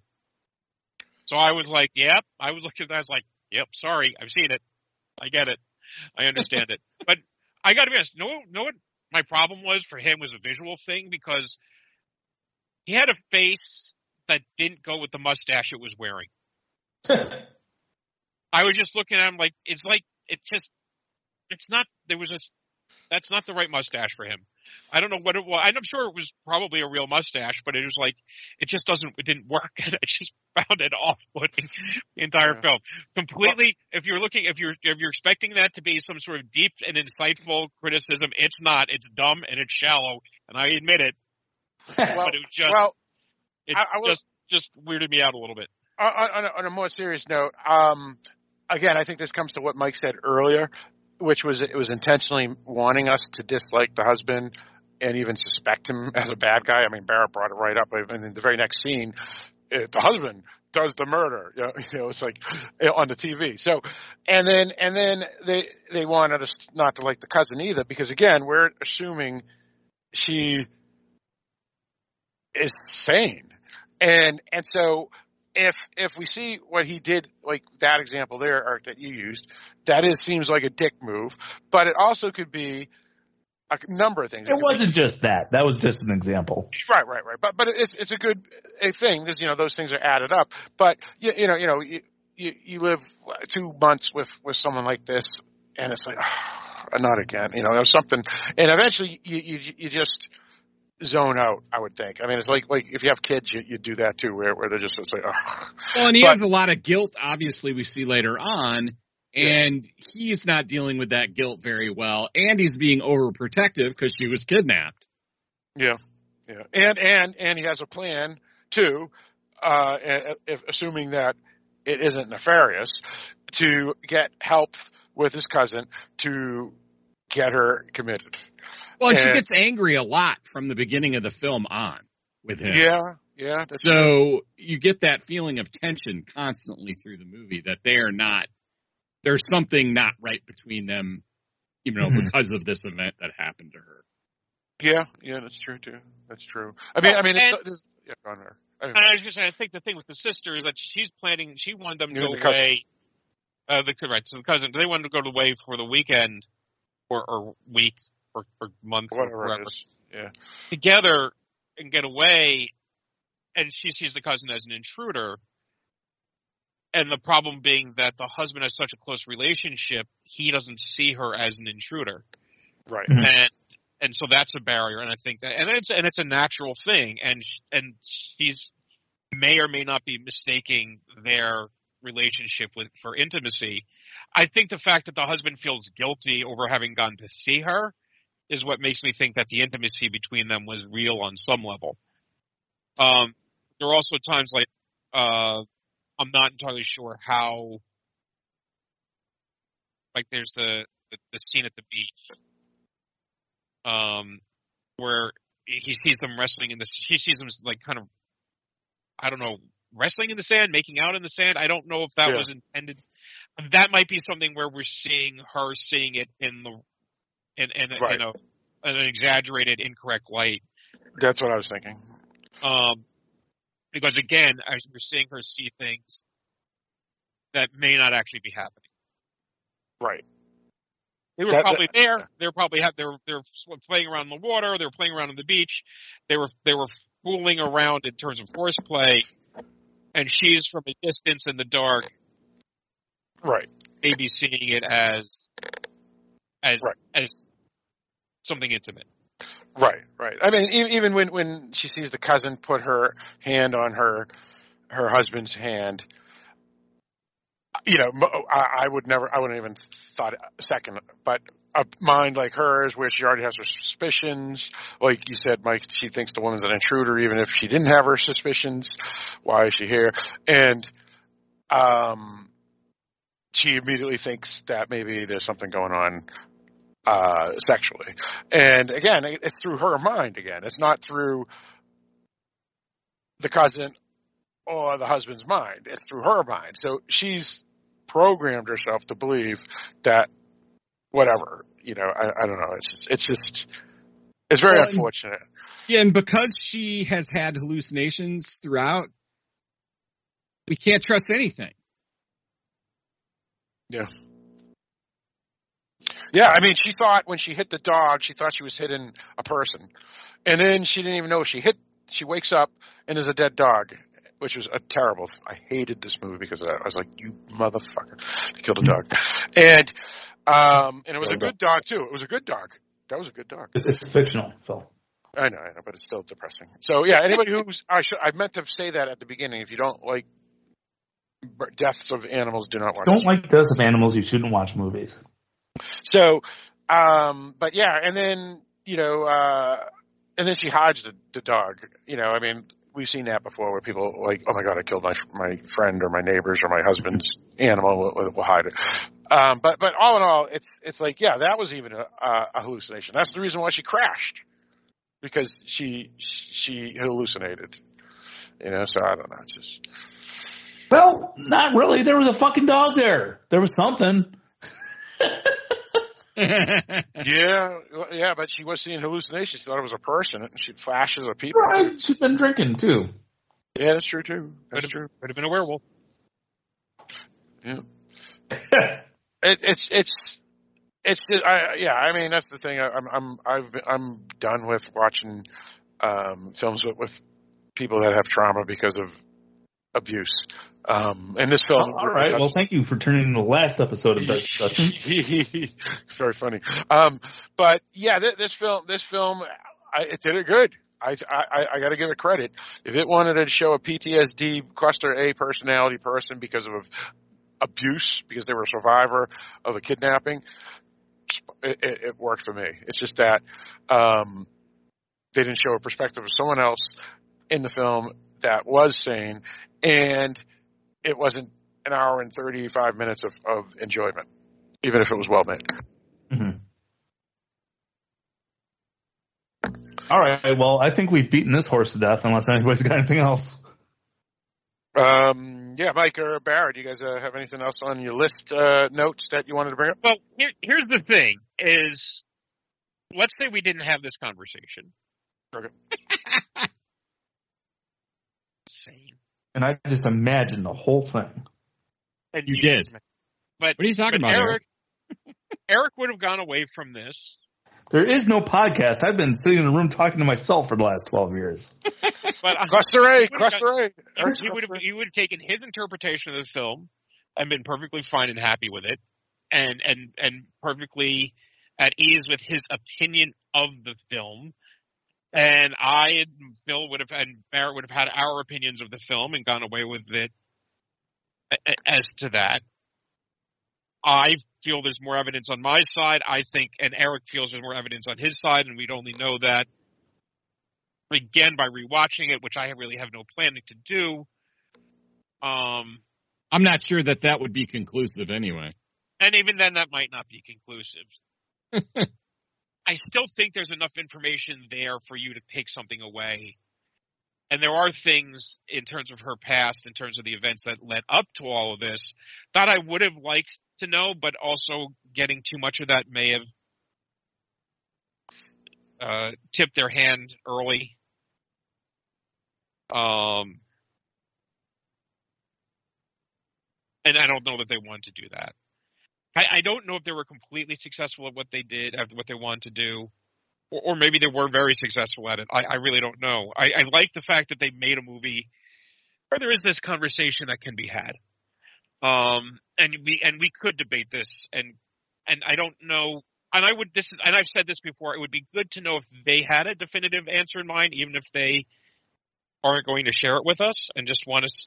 So this isn't to me like the uh, the ending of The Sopranos, where it just kind of stopped, and people really had to go digging deep to try to just justify what they think it meant. Um, I, I think there. I think it was there. I think they they spoon fed a lot of it to us. I think we all agree she was not entirely right in her mind, right? Yeah. We all agreed that the husband was guilty of something, right. right? I, I, I think, and then it's just a matter of fine tuning it. I mean, people have no clue what what was going on. I just think we're we're literally missing the things that they were being told. Um, they just maybe wanted it even more concrete than what it really was.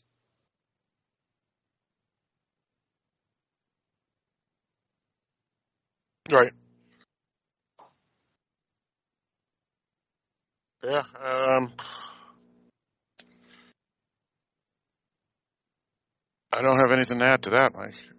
What about you, Barrett? Yeah. Yeah. Barrett, what about you, Eric? I'm good. Yeah. Uh, anything else, Mike, on your uh, checklist that you want to bring up? No, I think I think that was really it. Um, I, I said I think it's it's probably for assuming this is not a thing that touches your buttons. That's not a euphemism. I, I think this is a perfectly fine film to watch. I might wait for it to pop up on Shudder or Tubi or whatever. Uh, if you don't The want cover art on this looks like a Shudder original. Yeah. And uh, I'm sure it'll pop up on one of these these things sooner or later. At, and at the very least, if you wait, you know, uh, six months or six minutes, you'll probably be able to get it for like 99 cents. Um, I know. But let me let me let me also say on the flip side uh, that if you support independent horror, don't shy away from throwing them the whatever it is I paid twelve ninety nine to buy it. Um, because I'm sure they would appreciate your money way more than Tom Cruise would appreciate your money.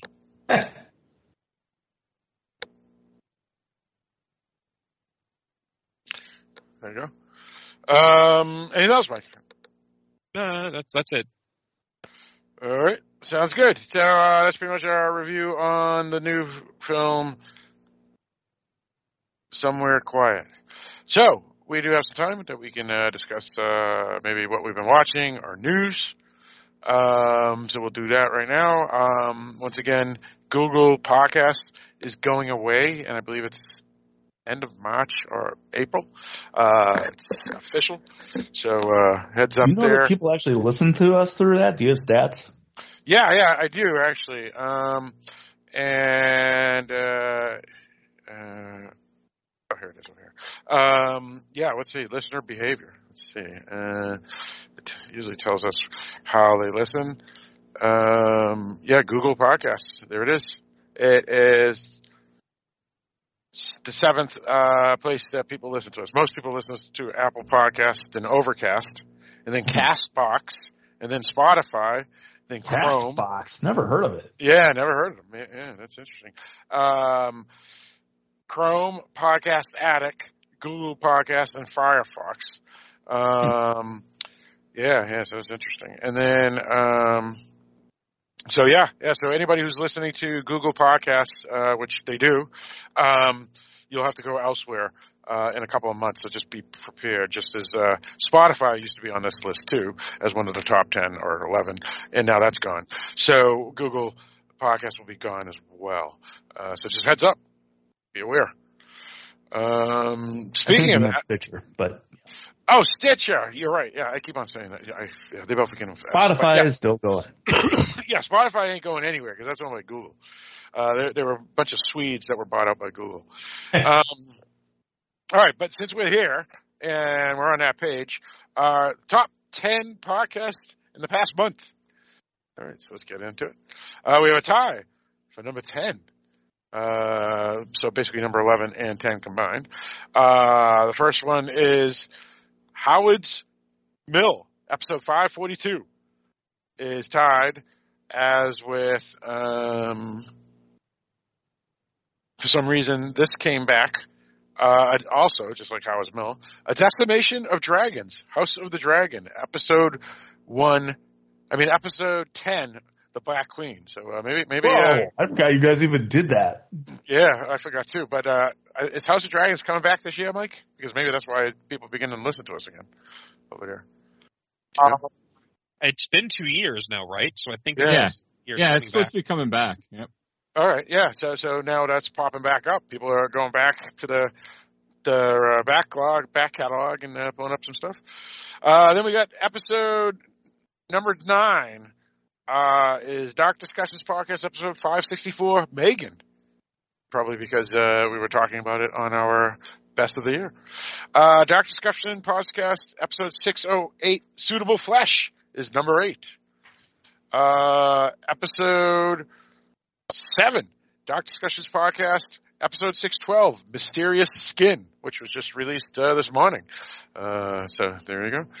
Uh, then we have number six, Cortana's Communiques, the Halo Podcast, episode one uh, of episode season two on episodes one and two of the series. Uh, and then we have number five, Dark Discussions Podcast, episode 611, ISS.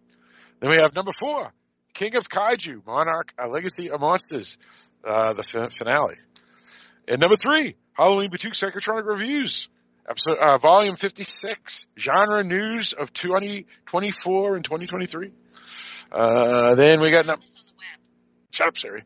Uh, and then number two, Dark Discussions Podcast, episode 10, Fallen. And then number one, episode of Dark Discussions Podcast 609, the best of 2023 recap. So there you go. Say, Phil, I have a question. Uh, I have to keep, keep a straight face anymore. Yeah, I have to load load this. There's some episodes before 150 that have to be loaded. Yes, yes, that is true. And we had some good episodes back then. We had, we had, we had. uh, Indeed. if you don't get it done soon, I'm gonna read. I'm gonna do my own review of Triangle, so people can hear my thoughts on it. If, even if you don't want to post the review we did. That's Are you sure those episodes really happened? Right, right. It was all in the Matrix. There you go. Um, all right, so uh, news uh, or what we've been watching. Uh, so besides the podcast, oh, uh, Paramount uh, had a major layoff as well. So just heads up there. Also today, uh, Warren Buffett pulled out of some of his money in Paramount too. So that that that was not good.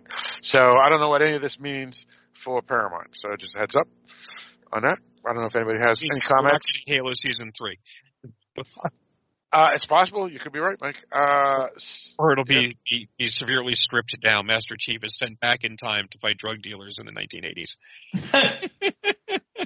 You never know. You never know. Uh, so yeah, so Paramount Plus and Google uh, had some interesting news this week. Don't ask me why those things happen, but it's news. Um, oh, oh, and and this is my just quick. Uh, know, so Eric, just uh, close your ears for a second. Um, Disney Don't- paid don't- se- don't- seventy-five don't. million for the Don't, don't, don't, don't. Just don't. All right, now uh, let's go with you, Eric. What have you been watching or news that you'd like to talk about? I have been watching some stuff. Um, I watched a movie that came out late last year called Eileen. Um, that um, Hello, Eileen. it's it stars uh who's in it? Uh, Thomasin McKenzie and Anne Hathaway. Um, Marin Ireland is in that movie too. Um, Oh, but it it sounds much more interesting than it actually is. There's like one good scene in the movie, and I don't think it's worth sitting through the rest. Was, it a scary film? Genre film? No, not particularly. Um, then I watched a Netflix limited series called American Nightmare, which is based on, I mean, it's a docu docu series about real life events. Um, and it's it's a failure of the justice system, basically, about somebody who was kidnapped. So if you're interested in that kind of thing, you can check that out.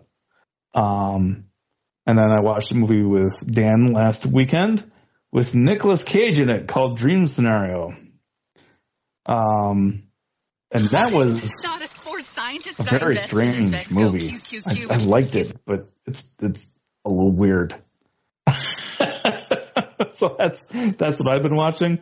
Uh, and then just last night, I started playing uh, Baldur's Gate three, um, which I had heard good things about. Um, it's interesting because it's uh, it's very different than say Diablo four. Uh, with Diablo four, you're running around and it's pretty much live time constant action. Uh, whereas Baldur's Gate is very much a video game version of Dungeons and Dragons, fifth edition.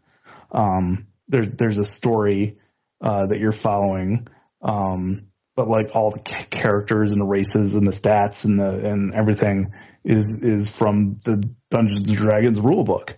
Um, so for me, it's pretty interesting because it's been a while since I actually played D and D, and it's very much like that. It's you know turn based. It's like your turn, and then you go to the next guy in your party, and then it's the monster's turn, and it's very much like that. And occasionally you do have to you roll, and you get the you see your D twenty being rolled, and it's kind of cool. Uh, so if you're into D and D, um, Baldur's Gate is worth checking out. The uh, the graphics on it are pretty slick too. Have you played the originals? Um, I think I may have played the original Baldur's Gate a long, long time ago. I might be thinking about something else though, because I remember it on my Mac Plus with the black and white screen. Um, and I think it came out maybe a little later than that. So I don't, maybe I'm confusing it with Came another. out like 97, 98, uh, and Baldur's Gate 2 and Baldur's Yeah, it might have been something Oh. else then. and that was going all the way back to like when I think it was D and D was second edition, and because I think Throne of Bhaal has to do it was as they were switching to the third edition for D and D. Um, that's that's one of my all time favorite game and game series because it's so quick, uh, so much adhered to the D and D rules and felt like you were playing through a long campaign Mhm. and you could make your own character and take them from first level and I think you got up to like tenth level in the second game, first game, and then like up to the twentieth in the second and thirtieth by the end of the, the the third chapter. Um, as one of my favorite gags ever in a video game. Because if you've played pen and paper role playing games, actually even now, right? So there's always jokes about the the the early levels where you're just like killing rats in the basement to build up experience points in in, in video games to develop your character and get it. And you're at the end of this, you just fight your way through this dungeon and you kill a beholder uh to get this artifact. But It's sort of this they pull a Mario brother thing where the the, the, the artifact is in another castle. And at this point, you're you're near the climax of the game. Your characters are super powerful, and you find out you're going to have to battle your way through a horde of low-level enemies to get to this thing. And you, as a player, are just like, "Holy shit! You're, you've got hours of tedious gameplay looking at you." Hmm. and then along in the dungeon comes a first level party and you basically get the chance to just pay them and go get it for you. And and then they come back and like one of their party is dead and they're they're regaling themselves and but you're sitting here going yeah that was me. That was me like two years ago in the first game. And it was just it was just a great gag. It was a, it was a um and and completely unexpected at that point in the game. Um but like and, and I remember in the original things like there was not a house that you couldn't break into that you there was not a uh, a, a piece of furniture you couldn't rummage through. And if you got and if you got caught in like Waterdeep and going in breaking into one house in the middle of the night you would never be able to go back in that house again. Right? There's none of that. Like you walk away and then eventually they forget about you and you can come back. Nope. Every time you went in you would be getting you know they'd be calling the police or, or what have you Well, I just started Baldur's Gate 3 last night, so I, I, I haven't had a whole lot of game time yet, but uh, it does break frequently for cinematics, which are pretty awesome. Um, and I also appreciated the very first one, the intro cinematic that brings you into the game, uh, featured a Wilhelm scream. So I, I noted and appreciated that. That is cool. That is cool. Uh, spe- speaking of um, Dungeons and Dragons, uh, the rumor that it was going to be sold by Hasbro uh, has been nixed. Hasbro? Hasbro.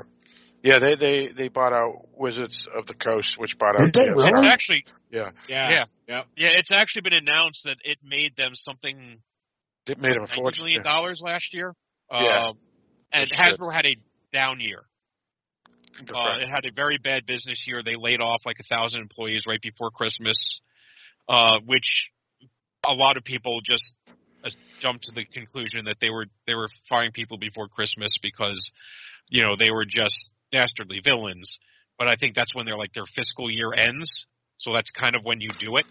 You know, it's just like, Yeah. all right, let's look at where we are. Uh, we lost a lot of money. And, but one of the few bright spots they had was Baldur's Gate 3. Yeah, Baldur's Gate three. Yep, yep. And and they also say the Wizard of the Coast uh, section of Hasbro is uh, one of the bigger money makers as well. So um, a lot of that appears to be myth. Um, It had a comeback during the pandemic for sure. Sure did. Yep. Yep. And and you can actually play it on Zoom. So there you go. Um. All right. So anything else, Eric? That's it for me. All right. Sounds good. Uh, Barrett, what do you got? Uh, so I finished Diablo 4's newest season. Uh, meh is all I can say. Um, they're trying to fix things, but they are, do not have the right path. We'll see where this game goes. Um, I also went to see the movie Out of Darkness last night. Ooh, Last I'm going to go see that this weekend. I won't say anything else about it then. I'll be curious to see your take on it. Well, did, Um, did you enjoy it? I enjoyed it. Yes, I enjoyed it. Okay, That's that's as far as I'll go. um, but yeah, it was it was quite enjoyable. There was only one theater in my area that was showing it, so I had to go about 45 minutes away to see it. It wasn't at my usual theaters. Um, and there were only about I don't know, there might have been four other people in the theater. I was actually surprised there were more people in the theater, to be honest. Um, but yeah, I'm, I'm looking forward to you seeing it and getting your take on it, Eric. Yeah. Yeah, I've heard good things. Uh, anything else, Barrett? I'm going to see the David Lynch Dune on Sunday. I'm looking forward to that. Yeah, that's in theaters all over the place. That's that's weird. Yeah. That's I mean, I never get saw it in the There's- theater. There's, there's lack of new material, and there's a new Dune movie coming out next month, but still weird. Yeah, the, I, I don't you know, think that's fathom- as weird as as as uh, Tenet being back in theaters. I agree. And it is back in theaters? The Christopher Nolan film? Yeah, Yeah, Really? I, ne- I never saw it because I heard it was weird. So I, I said, eh. I heard it was bad. yeah, yeah, yeah. I wouldn't call it bad, but it is definitely a very hard to follow movie. Right. So that's cool that you're going to see David Lynch's Dune. Uh, you're going to see the uh, the Smithson version, or, or is it the Lynch version? The Lynch version. Okay, so it doesn't have the David Lynch. extended doesn't have the extended cuts. It does, I don't think so. It, I'll let you know if it does, but I don't think it'll have any of the extended stuff. I only ever saw that on TV.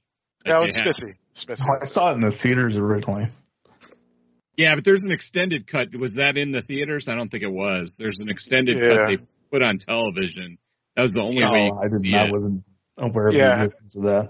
Yeah, yeah, and if you you get a disc, or you used to be able to get the disc, uh, which includes the uh, whatever version plus all the extended combined, and and uh, Lynch Yeah. didn't want that release, so they they put Alan Smithee as the director. That's the the generic name they use for films that the director doesn't want to have his name on. Uh, but the extended version was pretty good. I thought it was pretty good. I thought it added a little more context and stuff. Um, I didn't think there was anything bad that was added in there, Yeah, uh, or that it needed to be removed. So, yeah. Yeah. yeah, me too. Uh, it it seemed like it was only removed because of time, not because it was bad. yeah, yeah. Uh, anything else, Barrett? Nope, that's it. All right, sounds good. Um, yeah, for me, um, I saw uh, the first two episodes of Halo, and you can see uh, that on Paramount Plus, and you can watch that uh, and then listen to our podcast. And uh, Barrett will or Mike will talk about that a little bit. And uh, that's all I got. So, uh, Mike, what do you got? Yeah. So uh, also Paramount, uh, not uh, plus the what do you call uh, Halo series? Uh, yeah, listen to the podcast. Um, might be watching episode three once we hang up if it's available. Um, I speaking of Dune, went to see the, the Dune Part One in theaters last weekend. Uh, actually, it was last Monday and um, because that's that's being reshown in order to drum up interest in, I'm sure the, the the sequel, which is coming in just a couple of weeks. and there's a lot I'd forgotten about the film. Uh, fundamentally, I walked away from it the same way. I was like, "Oh, this is a lot better than I thought." And then we got to the, for lack of a better term, the final act, and I was like, "Okay, no, I remember why I kind of walked out with a meh feeling because I, I think it just ended in the wrong spot and there was I think way too many dream sequences or, or visions in the last 30 minutes or so of the film. Um, and that's why the whole thing, and the whole thing just kind of feels incomplete to me. Uh, but the best part of it though is that see like with my theater, uh, they expanded. It used to be like a 10 theater theater and they added like six more theaters. Uh, but it's one of those theaters that's in a mall. And the only place to add more theaters was to build a basement underneath. Oh, cool. Oh, what could And- possibly go wrong? And and the theater Yeah. I was in was like the very last theater in the bottom in the far corner of the basement. And this was like a 7:45 showing. Now this is not a short film, so it was uh like 10:30 by the time I got out. And there were only a handful of people in the theater and I and and it says wait because you'll see a preview of Dune 2, chap 2, chapter 2, whatever it's called. Doom, the Doomining. Uh, Dune, the Doomining. Uh, and I turn around, and then in the back corner, there's a couple embracing, dead asleep.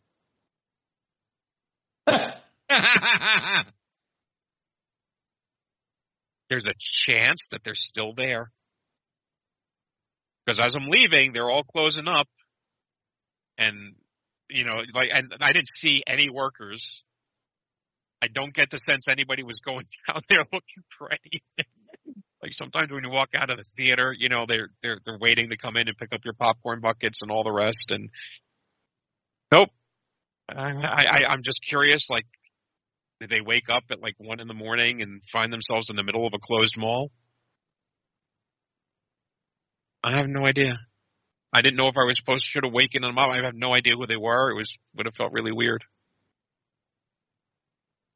Anyway, so there was that. Uh, uh, AMC has also done this thing, and I just got tickets to another one where they're doing these screen un, unseen screenings.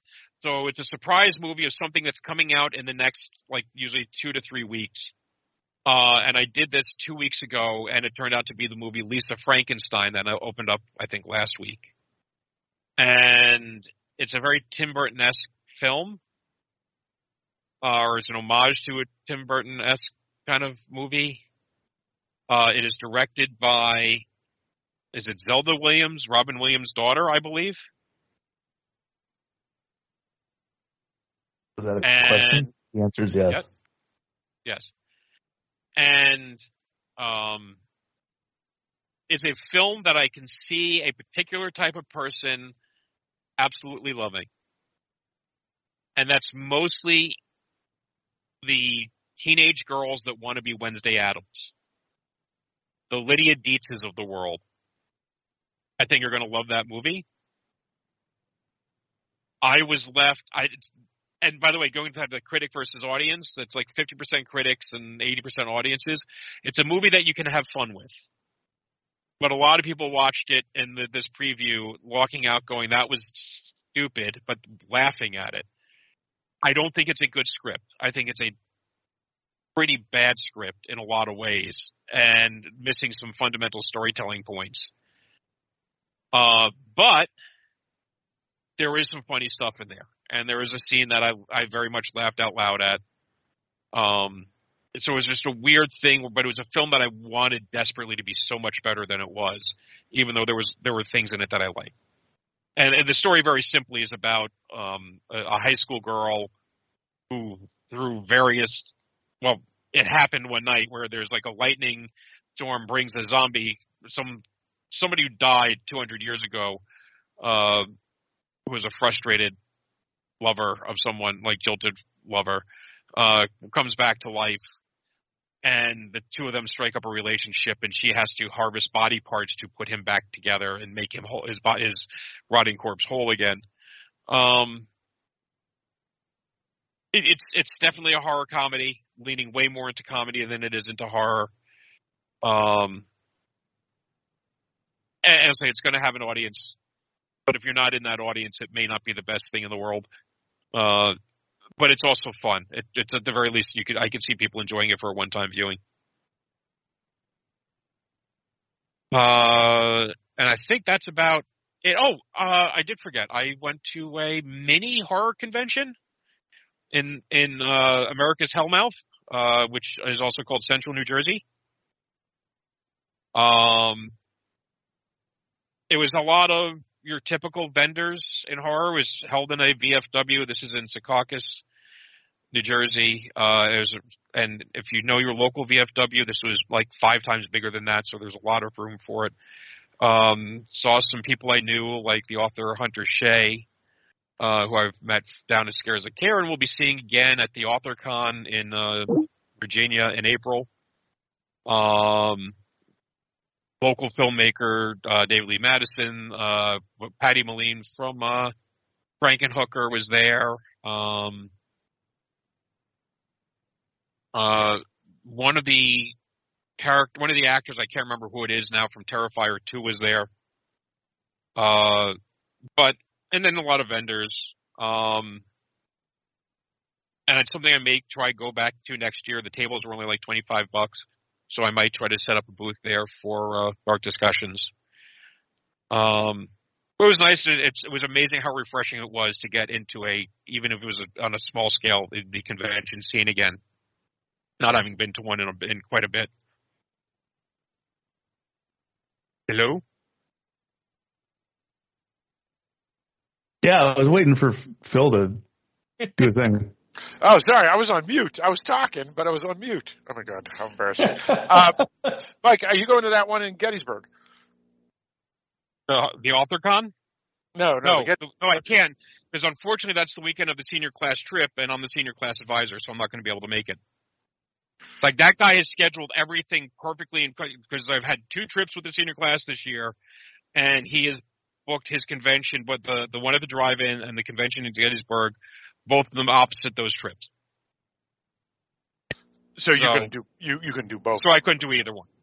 Right, right. Now, the, now, by the way, the drive-in one, which is was uh, which he moved much further east in Pennsylvania. It's only about an hour from me.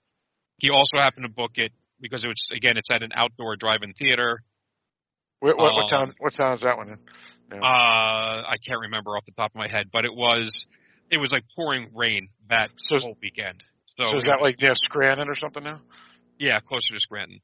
Gotcha. Uh, but that would have been a complete disaster if I had gone. So I don't think it was a big deal. Yeah, yeah, right, right. Um, gotcha. All right, sounds good. Anything else, Mike?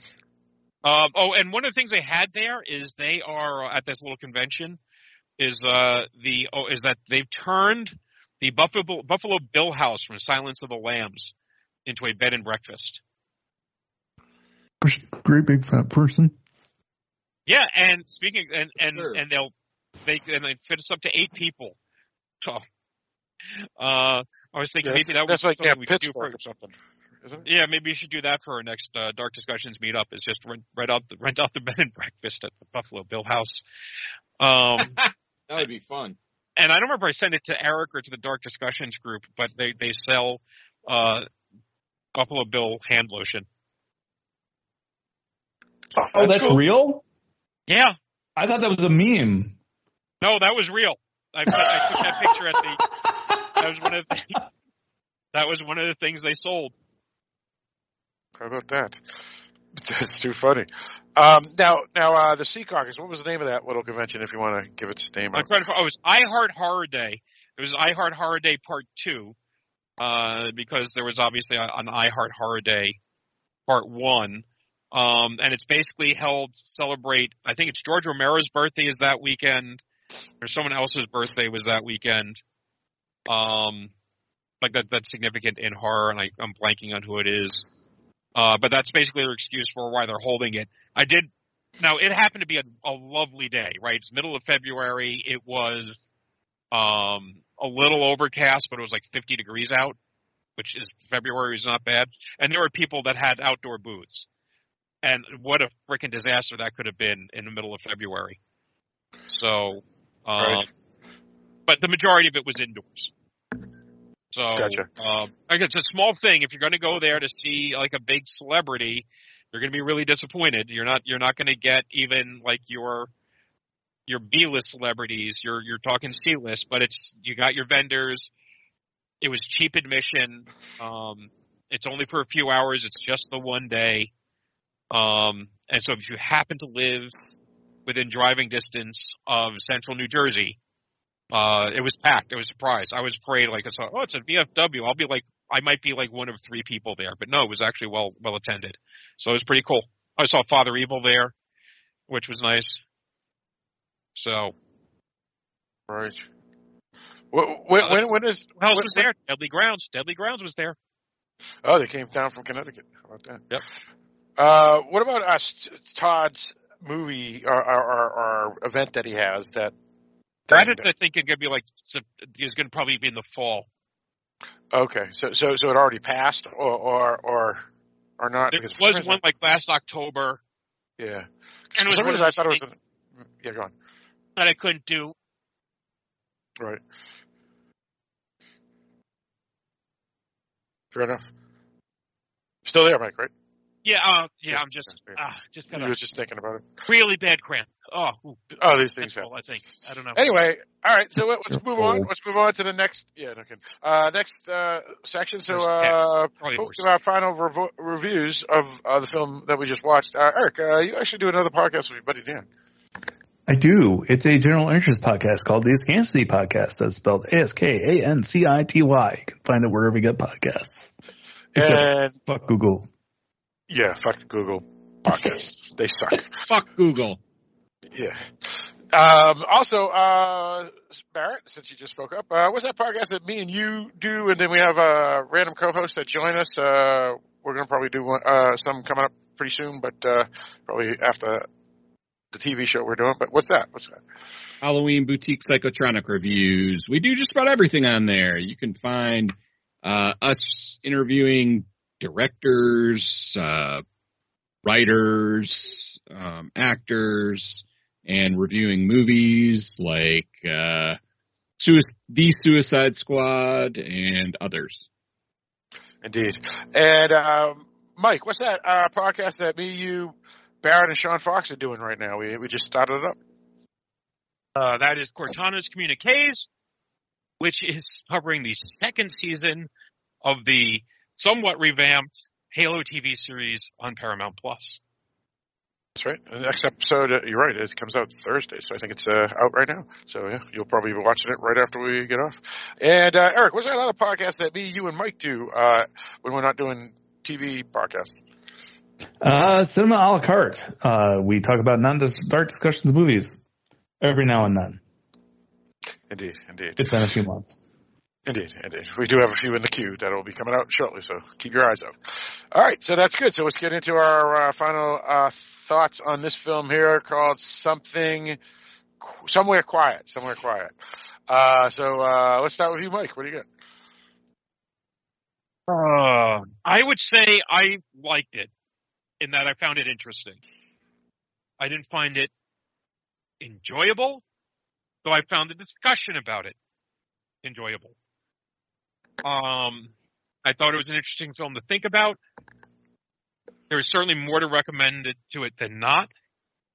I can see how people are going to be frustrated in that if they feel there are no concrete answers, or if the answer, or if the answers they get from watching it do not satisfy them. My answers satisfied me. Eric's answers seemed to satisfy him, where my answers would not satisfy him. It doesn't matter. Life is choose your own adventure. Um, if that's the kind of thing that really annoys you, I wouldn't recommend the film. If not, if that's even, especially if that's something that might intrigue you, if you like a drama, then uh, I would certainly give it a shot. All right, sounds good. Um, for me, um, yeah, it's a um, very well made film, um, and uh, has some really good uh, performances. Um, I, I'm pretty much where Mike is, uh, but though I wouldn't necessarily recommend it because it's it's not straight horror that people would necessarily uh, like that are what I, I think would be called typical horror fans. Um, also, it's it's not a, a fun film uh, at all. Uh, it's well made though; it's a great film that way, but uh, has a lot of problems with the script and um, the subject matter uh, isn't necessarily fun either. Uh, so, oh no, um, I'm glad I, I, I saw it, but uh, I, I probably will not revisit it. Uh, let's go with you, Eric. Yeah, I like this movie, but didn't love this movie. Um, I don't know whether to be proud of myself for being the only person that understood the movie or disappointed in myself for being the only person that didn't understand the movie. but I guess none of it really matters since this podcast doesn't exist anyway. So I, I can tell you. I, I, can't, in good conscience recommend this movie. Uh, I think some people might find it intriguing. Most people will be frustrated. So that's that. Eric, I promise you from the reviews, you are not the only person who didn't understand this movie. Even if you did. I think I did. I think you're, I think you're fucking on crack, but that's fine.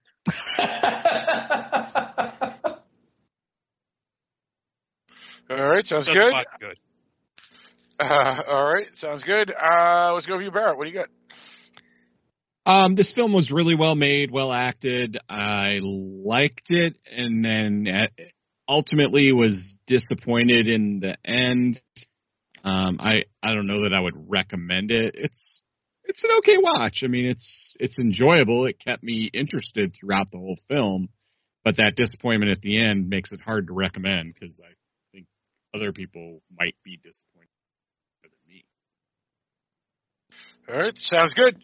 So uh, that's our review of the film Somewhere Quiet, a film directed and written by Olivia West Lloyd, uh, starring uh, Jennifer Kim, uh, Michael Neeson, Kentucker, Audley, Marin Ireland, in uh, what I thought was was a great performance. Uh, music by Ariel Marks, as Eric mentioned, that was really good. Uh, film uh, is getting uh, reviews that really, I guess, don't even matter because again, there's not many reviews. Though the critical are uh, high and and the general audience is very low. Um, it's available for VOD as of February 15th, 2024 for rental. So wherever you find films to rent, uh, you can find it there as of this date. And that's pretty much it for us. So uh, Eric, why don't you lead us out? All right. Thanks for tuning in and listening to talk about Somewhere Quiet. Come back next week. We'll have another topic.